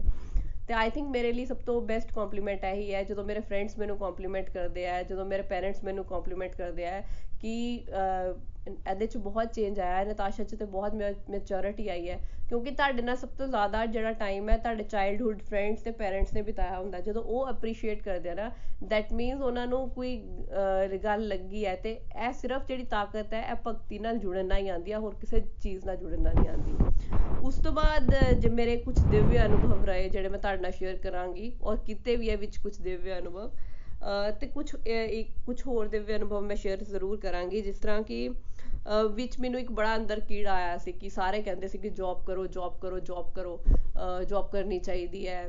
ਮੇਰਾ ਬੇਟਾ ਜਦੋਂ 6 7 7 ਇਅਰਸ ਦਾ ਹੋ ਗਿਆ ਸੀ ਤੇ ਫਿਰ ਮੇਰੇ ਬੇਟੇ ਨੇ ਵੀ ਮੈਨੂੰ ਕਹਿਣਾ ਸ਼ੁਰੂ ਕੀਤਾ ਕਿ ਮੰਮਾ ਸਾਰਿਆਂ ਦੇ ਪੇਰੈਂਟਸ ਜੌਬ ਕਰਦੇ ਆ ਮਦਰ ਫਾਦਰ ਦੋਨੋਂ ਜੌਬ ਕਰਦੇ ਆ।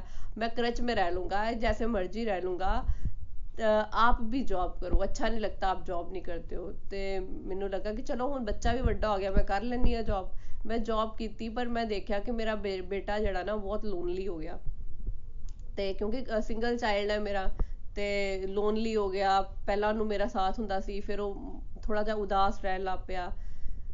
ਤੇ ਮੈਨੂੰ ਲੱਗਾ ਕਿ ਚੀਜ਼ਾਂ ਸਹੀ ਤਰੀਕੇ ਨਾਲ ਨਹੀਂ ਹੁੰਦੀ ਪਈਆਂ। ਤੇ ਮੈਂ 10 ਟੂ 11 ਮੰਥਸ ਜੌਬ ਕੀਤੀ ਤੇ ਮੈਂ ਜੌਬ ਆਪਣੀ ਕੁਇਟ ਕਰਤੀ। ਤੇ ਮੈਨੂੰ ਮੈਨੂੰ ਬਹੁਤ, ਜਿਹੜੀ ਚੀਜ਼ ਮੈਂ ਮੰਗਾ, ਭਗਵਾਨ ਮੈਨੂੰ ਬੜੀ ਆਸਾਨੀ ਨਾਲ ਦੇ ਦਿੰਦੇ ਆ। ਖੈਰ, ਜੌਬ ਵੀ ਬੜੀ ਆਸਾਨੀ ਨਾਲ ਦੇਤੀ। ਜੋ ਪ੍ਰਾਰਬਧ ਚ ਹੋਏ, ਮੈਨੂੰ ਪਤਾ ਉਹ ਮਿਲਣਾ ਹੀ ਹੈ। ਭਗਵਾਨ ਨੇ ਲਿਖੀ, ਭਗਵਾਨ ਬੜੇ ਹੀ ਆਪਣੇ ਭਗਤਾਂ ਦੇ ਰਸਤੇ ਆਸਾਨ ਕਰ ਦਿੰਦੇ ਆ। ਤੁਹਾਡੀ ਜੋ ਵੀ ਇੱਛਾ ਹੈ, ਉਹ ਪੂਰੀ ਕਰਦੇ ਹੀ ਕਰਦੇ ਆ। ਖੈਰ, ਉਹਨਾਂ ਨੇ ਮੈਨੂੰ ਉਹ ਵੀ ਸੀਨ ਦਿਖਾਇਆ ਕਿ ਫਿਰ, ਖੈਰ, ਮੈਂ ਜਦੋਂ ਜੌਬ ਛੱਡੀ ਤੇ ਮੇਰੀ ਫਰਸਟ ਜੌਬ ਜਦੋਂ ਮੈਂ ਆਪਣੀ ਸ਼ਾਦੀ ਤੋਂ ਪਹਿਲਾਂ ਜੌਬ ਕੀਤੀ ਸੀ ਤੇ ਹੁਣ ਜੌਬ ਕਰਨ 'ਚ ਮੈਨੂੰ ਮੇਜਰ ਫ਼ਰਕ ਇਹ ਲੱਗਾ ਕਿ ਮੈਂ ਪਹਿਲਾਂ ਜੌਬ ਛੱਡੀ ਤੇ ਬੜੀ ਦੁਖੀ ਹੋ ਕੇ ਛੱਡੀ ਕਿ ਬੜਾ ਮੁਸ਼ਕਿਲ ਹੈ, ਕਿਉਂਕਿ ਹਰ ਚੀਜ਼ ਨੂੰ 네ਗੇਟਿਵ ਪੁਆਇੰਟ ਆਫ View ਨਾਲ ਦੇਖਦੇ ਸੀ। ਲੇਕਿਨ ਹੁਣ ਜੌਬ ਮੈਂ ਛੱਡੀ ਨਾ ਬੜੇ ਪੋਜ਼ਿਟਿਵਲੀ ਕਿ ਹਾਂ, ਮੇਰੀ ਫੈਮਿਲੀ ਨੂੰ ਮੇਰੀ ਜ਼ਰੂਰਤ ਹੈ, ਮੈਂ ਜੌਬ ਇਸ ਕਰਕੇ ਕੁਇਟ ਕਰਨ ਲੱਗੀ ਹਾਂ ਤੇ ਮੈਨੂੰ ਕੋਈ ਲਾਲਚ ਥੋੜੀ ਨਾ ਹੈ ਤੇ ਬਿਲਕੁਲ ਪੋਜ਼ਿਟਿਵ ਐਟੀਟਿਊਡ ਨਾਲ ਛੱਡੀ। ਤੇ ਪਰ ਇਸ ਇਸ ਵਾਰ ਚ ਇਹ ਚੇਂਜ ਸੀਗਾ ਕਿ ਮੇਰੇ ਜਿਹੜੇ ਸੀਨੀਅਰਸ ਸੀ ਸੀਗੇ, ਉਹ ਮੇਰੇ ਤੋਂ ਬਹੁਤ ਖੁਸ਼ ਸੀ। ਉਹ ਮੈਨੂੰ ਹਲੇ ਵੀ ਇਹੀ ਕਹਿਣਾ ਸ਼ੁਰੂ ਹੋ ਗਏ ਕਿ ਥੋੜੇ ਦਿਨ ਪਹਿਲਾਂ ਵੀ ਕਾਲ ਆਇਆ ਦਾ ਸੀ ਕਿ ਜੇ ਤੁਸੀਂ ਜੁਆਇਨ ਕਰਨਾ ਚਾਹੁੰਦੇ ਹੋ, ਤੁਸੀਂ ਦੁਬਾਰਾ ਜੁਆਇਨ ਕਰ ਸਕਦੇ ਹੋ। ਤੇ ਖੈਰ ਉਹ ਉਹ ਤੇ ਮੈਟਰ ਨਹੀਂ ਹੈ ਕਿ ਮੈਟਰ ਨਹੀਂ ਕਰਦਾ ਕਿ ਚਲੋ ਜੌਬ ਜੁਆਇਨ ਕਰਨੀ ਹੈ, ਨਹੀਂ ਕਰਨੀ ਹੈ ਬਟ ਇਹ ਜ਼ਰੂਰ ਮੈਨੂੰ ਭਗਵਾਨ ਦੀ ਬਲੇਸਿੰਗ ਲੱਗਦੀ ਹੈ ਕਿ ਕਿਤੇ ਨਾ ਕਿਤੇ ਭਗਵਾਨ ਆਪਣੇ ਭਗਤਾਂ ਨੂੰ ਕਿੰਨਾ ਯਸ਼ ਦਿਲਵਾਉਂਦੇ ਆ, ਕਿੰਨੇ ਉਹਨਾਂ ਦੇ ਅੰਦਰ ਪੋਜ਼ਿਟਿਵਿਟੀ ਭਰ ਦਿੰਦੇ ਆ ਕਿ ਉਹ ਆਪਣਾ ਜਿਹੜਾ ਕੰਮ ਹੈ ਬੜੇ ਅੱਛੇ ਤਰੀਕੇ ਨਾਲ ਕਰਦੇ ਆ ਤੇ ਇਸ ਤਦ ਦੀ ਪੋਸੀਬਲ ਹੋ ਸਕਦਾ ਵੈ। ਤੁਸੀਂ ਤਦ ਦੀ ਡੈਡੀਕੇਟਿਡ ਵੇ ਨਾਲ ਆਪਣਾ ਟਾਈਮ ਡਿਵੋਟ ਕਰ ਸਕਦੇ ਹੋ ਆਪਣੇ ਕੰਮ ਨੂੰ, ਜੇਕਰ ਤੁਸੀਂ ਭਗਵਾਨ ਦੇ ਸੱਚੇ ਭਗਤ ਹੋ। ਕਿਉਂਕਿ ਭਗਵਾਨ ਭਗਵਦ ਗੀਤਾ 'ਚ ਹਮੇਸ਼ਾ ਕਰਮਾਂ ਨੂੰ ਚੰਗੇ ਤਰੀਕੇ ਨਾਲ ਕਰਨ ਲਈ ਪ੍ਰੇਰਿਤ ਕਰਦੇ ਆ ਤੇ ਭਗਵਾਨ ਨੂੰ ਸਮਰਪਿਤ ਕਰਕੇ ਕਰਮਾਂ ਨੂੰ ਪ੍ਰੇਰਿਤ ਕਰਦੇ ਆ, ਜੋ ਕਿ ਮੈਂ ਗੋਲੋਕ ਐਕਸਪ੍ਰੈਸ ਤੋਂ ਤੇ ਸ਼੍ਰੀਮਦ ਭਗਵਦ ਗੀਤਾ ਤੋਂ ਸਿੱਖਿਆ ਤੇ ਉਹ ਮੈਂ ਇੰਪਲੀਮੈਂਟ ਕਰਨਾ, ਕਰਨ ਦਾ ਪ੍ਰਯਾਸ ਕੀਤਾ।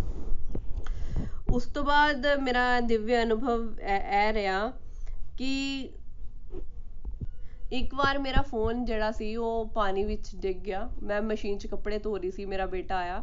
ਤੇ ਫੋਨ ਪਾਣੀ ਵਿੱਚ ਡਿੱਗ ਗਿਆ, ਮਸ਼ੀਨ 'ਚ ਹੀ ਧੁੱਲ ਗਿਆ ਤੇ ਉਸ ਤੋਂ ਬਾਅਦ ਮੈਂ ਫੋਨ ਜਦੋਂ ਪਾਣੀ ਚੋਂ ਕੱਢਿਆ ਜਨਰਲੀ ਮੈਂ ਆਪਣੇ ਬੇਟੇ ਨੂੰ ਡਾਂਟ ਦਿੰਨੀ ਆ ਐਸੀ ਕੋਈ ਗੱਲ ਨਹੀਂ ਹੈ, ਲੇਕਿਨ ਉਸ ਸਮੇਂ ਮੈਂ ਉਹਨੂੰ ਕੁਝ ਨਹੀਂ ਡਾਂਟਿਆ, ਮੈਂ ਕਿਹਾ ਉਹ ਕੁਝ ਨਹੀਂ ਕਿਉਂਕਿ ਮੈਨੂੰ ਆਇਆ ਕਿ ਕੁਝ ਨਹੀਂ ਹੋ ਸਕਦਾ, ਹੁਣ ਤੇ ਫੋਨ ਵੀ ਖਰਾਬ ਹੋ ਗਿਆ ਤੇ ਡਾਂਟਣ ਦਾ ਵੀ ਕੋਈ ਫਾਇਦਾ ਨਹੀਂ। ਮੈਂ ਚੁੱਪ ਕਰਕੇ ਆਪਣੇ ਰੂਮ 'ਚ ਗਈ, ਰਾਤ ਦਾ ਟਾਈਮ ਸੀ ਤੇ ਮੈਂ ਆਪਣਾ ਕੰਮ ਖਤਮ ਕੀਤਾ ਤੇ ਮੈਂ ਸੋ ਗਈ। ਸਵੇਰੇ ਉੱਠ ਕੇ ਦੇਖਿਆ ਕਿ ਮੇਰਾ ਸਤਸੰਗ ਹੁੰਦਾ ਹੈ 5 ਵਜੇ ਤੇ ਮੈਂ ਦੇਖਿਆ ਕਿ ਮੇਰਾ ਫੋਨ ਬਿਲਕੁਲ ਠੀਕ ਤਰੀਕੇ ਨਾਲ ਚੱਲ ਰਿਹਾ ਕਿਉਂਕਿ ਸਾਡਾ ਜਿਹੜਾ ਸਤਸੰਗ ਹੁੰਦਾ ਆਨਲਾਈਨ ਹੁੰਦਾ ਤੇ ਅਸੀਂ ਫੋਨ ਦੇ ਥਰੂ ਹੀ ਕਰਨਾ ਹੁੰਦਾ ਤੇ ਬਿਲਕੁਲ ਫੋਨ ਵੀ ਚੱਲ ਰਿਹਾ ਹੈ ਤੇ ਮੈਂ ਸਤਸੰਗ ਵੀ ਅਟੈਂਡ ਕੀਤਾ ਤੇ ਇਵਨ ਵੌਇਸ ਕਲੈਰਿਟੀ ਬੈਟਰ ਹੋ ਗਈ। ਤੇ ਮੈਨੂੰ ਭਗਵਾਨ ਦੀ ਬੜੀ ਕਿਰਪਾ ਲੱਗੀ ਕਿ ਲੋਕਾਂ, ਲੋਕੀ ਕਹਿੰਦੇ ਆ ਕਿ ਸਾਡੇ ਪਾਣੀ ਲੱਗ ਗਿਆ, ਖਰਾਬ ਹੋ ਗਿਆ, ਲੇਕਿਨ ਮੇਰਾ ਪਾਣੀ ਚ ਧੁੱਲ ਗਿਆ ਲੇਕਿਨ ਭਗਵਾਨ ਨੂੰ ਪਤਾ ਹੈ ਕਿ ਮੇਰੇ ਭਗਤਾਂ ਕੋ ਤੇ ਹੋਰ ਕੋਈ ਚੋਇਸ ਹੀ ਨਹੀਂ ਹੈਗੀ। ਭਗਵਾਨ, ਜੇ ਤੁਹਾਡੀ ਇੱਛਾ, ਤੁਹਾਡੀ ਡਿਜ਼ਾਇਰ ਸਟਰੋਂਗ ਹੈ ਨਾ, ਤੇ ਭਗਵਾਨ ਤੁਹਾਡੀ ਕਿਤੇ ਨਾ ਕਿਤੇ ਆਪਣੇ ਵੱਲ ਖਿੱਚਣ ਲਈ ਮਦਦ ਕਰ ਦਿੰਦੇ ਆ। ਤੁਸੀਂ ਇੱਕ ਇੱਕ ਕਦਮ ਭਗਵਾਨ ਲਈ ਵਧਾਓ, ਭਗਵਾਨ 10 ਕਦਮ ਵਧਾਉਂਦੇ ਆ। ਤੇ ਇਹ ਮੈਂ ਆਪਣੇ ਇਹੀ ਐਕਸਪੀਰੀਅੰਸ ਤੋਂ ਸਿੱਖਿਆ ਕਿ ਹਮੇਸ਼ਾ ਹੀ ਭਗਵਾਨ ਦੇ ਨਾਲ ਜੁੜਨ ਦੀ ਸੱਚੀ ਡਿਜ਼ਾਇਰ ਰੱਖੋ ਤੇ ਭਗਵਾਨ ਕੋਈ ਨਾ ਕੋਈ ਮਾਧਿਅਮ ਜੋੜ ਦੇਣਗੇ, ਕੋਈ ਨਾ ਕੋਈ ਸਾਥ ਬਣਾ ਦੇਣਗੇ, ਕੋਈ ਨਾ ਕੋਈ ਸਹੀ ਐਡਵਾਈਸ ਦੇ ਦੇਣਗੇ, ਜਿਹਦੇ ਨਾਲ ਤੁਹਾਨੂੰ ਭਗਵਾਨ ਨਾਲ ਜੁੜਨ ਦੇ ਦਿਵਯ ਦਰਸ਼ਨ ਪ੍ਰਾਪਤ ਹੋਣਗੇ। ਇੰਨੇ ਸਾਲ ਹੋ ਗਏ ਆ ਭਗਤੀ ਦੇ ਤੇ ਕੋਈ ਨਾ ਕੋਈ ਦਿਵਯ ਅਨੁਭਵ ਇਸ ਤਰੀਕੇ ਨਾਲ ਹੁੰਦਾ ਹੀ ਹੁੰਦਾ ਹੀ ਰਹਿੰਦਾ ਜਿਵੇਂ ਇਹ ਕੱਤਾ ਮਹੀਨਾ ਹੈ, ਹਨਾ? ਕਾਰਤਿਕ ਮਾਸ ਇਹਨੂੰ ਕਹਿੰਦੇ ਹਿੰਦੀ ਵਿੱਚ। ਤੇ ਇਸ ਮਹੀਨੇ ਵਿੱਚ ਲੋਕੀ ਜਿਹੜੇ ਦੀਵਾ ਜਗਾਉਂਦੇ ਆ ਸ਼ਾਮ ਦੇ ਟਾਈਮ ਤੇ, ਉਸੇ ਤਰੀਕੇ ਨਾਲ ਮੈਂ ਵੀ ਦੀਵਾ ਜਗਾਇਆ। ਮੈਂ ਭਗਵਾਨ ਸ਼੍ਰੀ ਹਰੀ ਅੱਗੇ ਜਗਾਇਆ ਤੇ ਮੇਰੇ ਮਨ 'ਚ ਹੋਇਆ ਕਿ ਤੁਲਸੀ ਮਾਤਾ ਦੀ ਮੈਂ ਆਰਤੀ ਤੇ ਕਰ ਲਈ ਲੇਕਿਨ ਤੁਲਸੀ ਮਾਤਾ ਦਾ ਵੱਖਰਾ ਦੀਵਾ ਨਹੀਂ ਜਗਾਇਆ। ਤੇ ਹੋਇਆ ਕਿ ਇੱਕ ਹੀ ਜਿਹੜੀ ਦੀਏ ਦੀ ਬੱਤੀ ਸੀਗੀ, ਉਹਦੇ ਉੱਪਰੋਂ ਵੀ ਜੋਤ ਜਗ ਗਈ ਤੇ ਥੱਲੋਂ ਵੀ ਜੋਤ ਜਗ ਗਈ ਤੇ ਇੱਕ ਦੀਵੇ ਵਿੱਚ ਦੋ ਦੋ ਜੋਤਾਂ ਜਗ ਗਈਆਂ ਤੇ ਮੈਂ ਕਿਹਾ, ਭਗਵਾਨ ਜਿਵੇਂ ਕਹਿੰਦੇ ਨਾ ਭਾਵ ਗ੍ਰਹੀ ਹੈ, ਭਗਵਾਨ ਸਾਡੇ ਭਾਵਾਂ ਨੂੰ ਗ੍ਰਹਿਣ ਕਰਦੇ ਆ। ਉਸੇ ਤਰੀਕੇ ਨਾਲ ਉਹਨਾਂ ਨੇ ਮੇਰੇ ਵੀ ਭਾਵਾਂ ਨੂੰ ਗ੍ਰਹਿਣ ਕੀਤਾ ਤੇ ਮੇਰੀ ਫੀਲਿੰਗਸ ਸਮਝੀਆਂ ਤੇ ਭਗਵਾਨ ਨੇ ਮੈਨੂੰ ਦਿਵਯ ਦਰਸ਼ਨ ਪ੍ਰਾਪਤ ਕਰਵਾ ਦਿੱਤੇ। ਤੇ ਇਸੇ ਤਰੀਕੇ ਨਾਲ ਬਹੁਤ ਭਗਵਾਨ ਨੇ ਹਮੇਸ਼ਾ ਹੀ ਮੈਨੂੰ ਆਈ ਥਿੰਕ ਆਪਣੀ ਦਿਵਯ ਦ੍ਰਿਸ਼ਟੀ ਰੱਖਦੇ ਆ ਮੇਰੇ ਉੱਤੇ ਤੇ ਦਿਵਯਤਾ ਹਰ ਜਗ੍ਹਾ ਕਿਸੇ ਨਾ ਕਿਸੇ ਜੀਵ ਦੇ ਥਰੂ ਮੈਨੂੰ ਕਿ ਜੀਵ ਦੇ ਥਰੂ ਚੀਜ਼ਾਂ ਦੇ ਥਰੂ ਕਿਉਂਕਿ ਹਰ ਕਣ ਕਣ 'ਚ ਤੇ ਈਸ਼ਵਰ ਹੈ ਤੇ ਉਹ ਕਣ ਕਣ 'ਚ ਈਸ਼ਵਰ ਹੈ, ਭਗਵਾਨ ਹੈ ਫੀਲ ਵੀ ਕਰਵਾ ਦਿੰਦੇ ਆ ਤੇ ਆਈ ਥਿੰਕ ਇਹ ਸਭ ਜਿਹੜੀ ਕਲੈਰਿਟੀ ਹੈ, ਇਹ ਸਭ ਜਿਹੜਾ ਜੁੜਾਵ ਹੈ, ਇਹ ਮੈਨੂੰ ਗੋਲੋਕ ਗੋਲੋਕ ਐਕਸਪ੍ਰੈਸ ਦੇ ਥਰੂ ਹੀ ਮਿਲਿਆ। ਤੇ ਕੁਝ ਗੋਲੋਕ ਐਕਸਪ੍ਰੈਸ ਦੀ ਬਹੁਤ ਜ਼ਿਆਦਾ ਯੂਨੀਕਨੈਸਸ ਹੈ, ਉਹ ਮੈਂ ਤੁਹਾਡੇ ਨਾਲ ਸ਼ੇਅਰ ਕਰਨਾ ਚਾਹਾਂਗੀ। ਜਨਰਲੀ ਅਸੀਂ ਕਿਤੇ ਜਾਂਦੇ ਆ ਤਾਂ ਸਾਨੂੰ ਆਪਣੀ ਕਿਸੇ ਗੁਰੂ ਜੀ ਦੀ ਤੇ ਗੱਲ ਸੁਣ ਲੈਂਦੇ ਆ ਪਰ ਜਿਹੜੇ ਆਪਣੇ ਡਾਊਟਸ ਹੁੰਦੇ ਆ, ਉਹ ਅਸੀਂ ਪੁੱਛ ਨਹੀਂ ਪਾਉਂਦੇ। ਲੇਕਿਨ ਗੋਲੋਕ ਐਕਸਪ੍ਰੈਸ ਦਾ ਐਸਾ ਮਾਧਿਅਮ ਹੈਗਾ ਸਾਨੂੰ, ਮਿਲਿਆ ਹੋਇਆ ਭਗਵਾਨ ਦੁਆਰਾ, ਇਹੋ ਜਿਹਾ ਪਲੇਟਫਾਰਮ ਹੈ ਜਿਹਦੇ ਵਿੱਚ ਅਸੀਂ ਆਪਣੇ ਡਾਊਟਸ ਵੀ ਕਲੀਅਰ ਕਰ ਲੈਂਦੇ ਆ ਆਪਣੇ ਸਪਿਰਚੁਅਲ ਗਾਈਡਸ ਤੋਂ। ਜਿੰਨੇ ਵੀ ਮੇਰੇ ਡਾਊਟ ਸੀ, ਮੈਂ ਨਿਤਿਨ ਜੀ ਕੋ ਨਿਖਿਲ ਜੀ ਕੋ, ਪ੍ਰੀਤੀ ਜੀ ਕੋ ਹਮੇਸ਼ਾ ਹੀ ਪੁੱਛਿਆ ਤੇ ਮੈਨੂੰ ਹਮੇਸ਼ਾ ਹੀ ਉਹਨਾਂ ਦੇ ਆਨਸਰ ਮਿਲਿਆ। ਤੇ ਹੌਲੀ ਹੌਲੀ ਹੌਲੀ ਹੌਲੀ ਕਰਕੇ ਤੁਹਾਨੂੰ ਜਦੋਂ ਤੁਸੀਂ ਆਪਣੀ ਸਪਿਰਚੁਅਲ ਪ੍ਰੈਕਟਿਸਿਸ ਵਧਾਉਂਦੇ ਹੋ ਤੇ ਭਗਵਾਨ ਨਾਲ ਜੁੜਦੇ ਹੋ, ਆਪਣੀ ਭਗਵਦ ਗੀਤਾ ਦਾ ਅਧਿਐਨ ਕਰਦੇ ਹੋ ਤੇ ਤੁਹਾਡੇ ਡਾਊਟਸ ਵੈਸੇ ਹੀ ਖਤਮ ਹੋ ਜਾਂਦੇ ਆ ਤੇ ਜੋ ਕਿ ਮੇਰੇ ਨਾਲ ਹੋਇਆ। ਹੁਣ ਮੈਨੂੰ ਇਸ ਤਰ੍ਹਾਂ ਲੱਗਦਾ ਕਿ ਮੇਰੇ ਅੰਦਰ ਕੋਈ ਡਾਊਟ ਹੈ। ਤੇ ਭਗਵਾਨ ਆਪਣੇ ਆਪ ਹੀ ਸਾਰੇ ਡਾਊਟਸ ਖਤਮ ਕਰ ਦਿੰਦੇ ਆ। ਹੋਰ ਜਿਹੜਾ ਯੂਨੀਕਨੈਸ ਹੈਗੀ ਹੈ ਗੋਲੋਕ ਐਕਸਪ੍ਰੈਸ ਦੀ, ਅਸੀਂ, ਮੈਂ ਜਿਸ ਤਰ੍ਹਾਂ ਮੈਂ ਤੁਹਾਨੂੰ ਦੱਸਿਆ ਕਿ ਮੈਂ ਨਰਸਿੰਗ ਮਦਰ ਹੀ ਤੇ ਮੈਂ ਉਦੋਂ ਆਪਣੀ ਜਰਨੀ ਸਟਾਰਟ ਕੀਤੀ ਤੇ ਇਹੋ ਹੀ ਮੇਰਾ ਬੱਚਾ ਛੋਟਾ ਹੈ, ਮੈਂ ਕਿਤੇ ਜਾਣਾ ਹੁੰਦਾ ਤੇ ਮੇਰੇ, ਮੈਨੂੰ, ਮੇਰੇ ਬਹੁਤ ਐਫਰਟ ਲੱਗਨੇ ਸੀ ਤੇ ਉਹ ਹੁੰਦਾ ਕੀ ਹੈ ਕਿ ਜੇ ਤੁਸੀਂ ਆਪਣੇ ਜਾਓ ਵੀ ਗੁਰੂਆਂ ਦੀ ਜਗ੍ਹਾ ਤੇ ਤੁਹਾਨੂੰ ਪਿੱਛੇ ਬਿਠਾ ਦਿੱਤਾ ਜਾਂਦਾ ਪਰ ਗੋਲੋਕ ਐਕਸਪ੍ਰੈਸ 'ਚ ਬਿਲਕੁਲ ਕੋਆਪਰੇਟ ਕੀਤਾ ਜਾਂਦਾ ਵੈ। ਸਾਨੂੰ, ਮੈਂ ਨਰਸਿੰਗ ਮਦਰ ਸੀ, ਸਾਨੂੰ ਹਰ ਟਾਈਮ ਅਵੇਲੇਬਲ ਹੁੰਦਾ ਸੀ ਸਤਸੰਗ ਦਾ।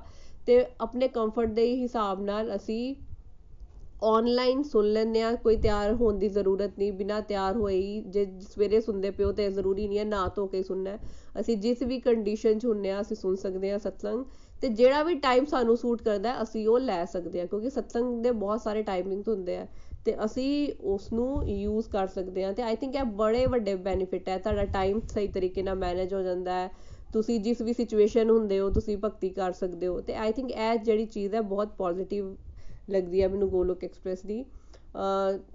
ਕਹਿ, ਕਹਿੰਦੇ ਆ ਨਾ ਕਿ ਜਿਸ ਹਾਲ ਮੇਂ, ਜਿਸ ਦੇਸ਼ ਮੇਂ, ਜਿਸ ਦੇਸ਼, ਜਿਸ ਵੇਸ ਮੇਂ ਰਹੀਏ, ਰਾਧਾ ਰਮਨ ਰਾਧਾ ਰਮਨ ਰਾਧਾ ਰਮਨ ਕਰੀਏ। ਪਰ ਇਹ ਪੋਸੀਬਲ ਹੋ ਨਹੀਂ ਸਕਦਾ, ਇਹ ਤਦੇ ਪੋਸੀਬਲ ਹੋ ਸਕਦਾ ਜੇ ਸਾਨੂੰ ਗੋਲੋਕ ਐਕਸਪ੍ਰੈਸ ਵਰਗਾ ਪਲੇਟਫਾਰਮ ਮਿਲੇ ਤੇ ਸਾਨੂੰ ਮੋਟੀਵੇਟ ਕਰਨ ਲਈ ਇਹੋ ਜਿਹੇ ਸਾਧਨ ਮਿਲਣ ਜਿਸ ਤਰ੍ਹਾਂ ਦੇ ਸਾਨੂੰ ਗੋਲੋਕ ਐਕਸਪ੍ਰੈਸ ਦੇ ਥਰੂ ਮਿਲੇ ਆ।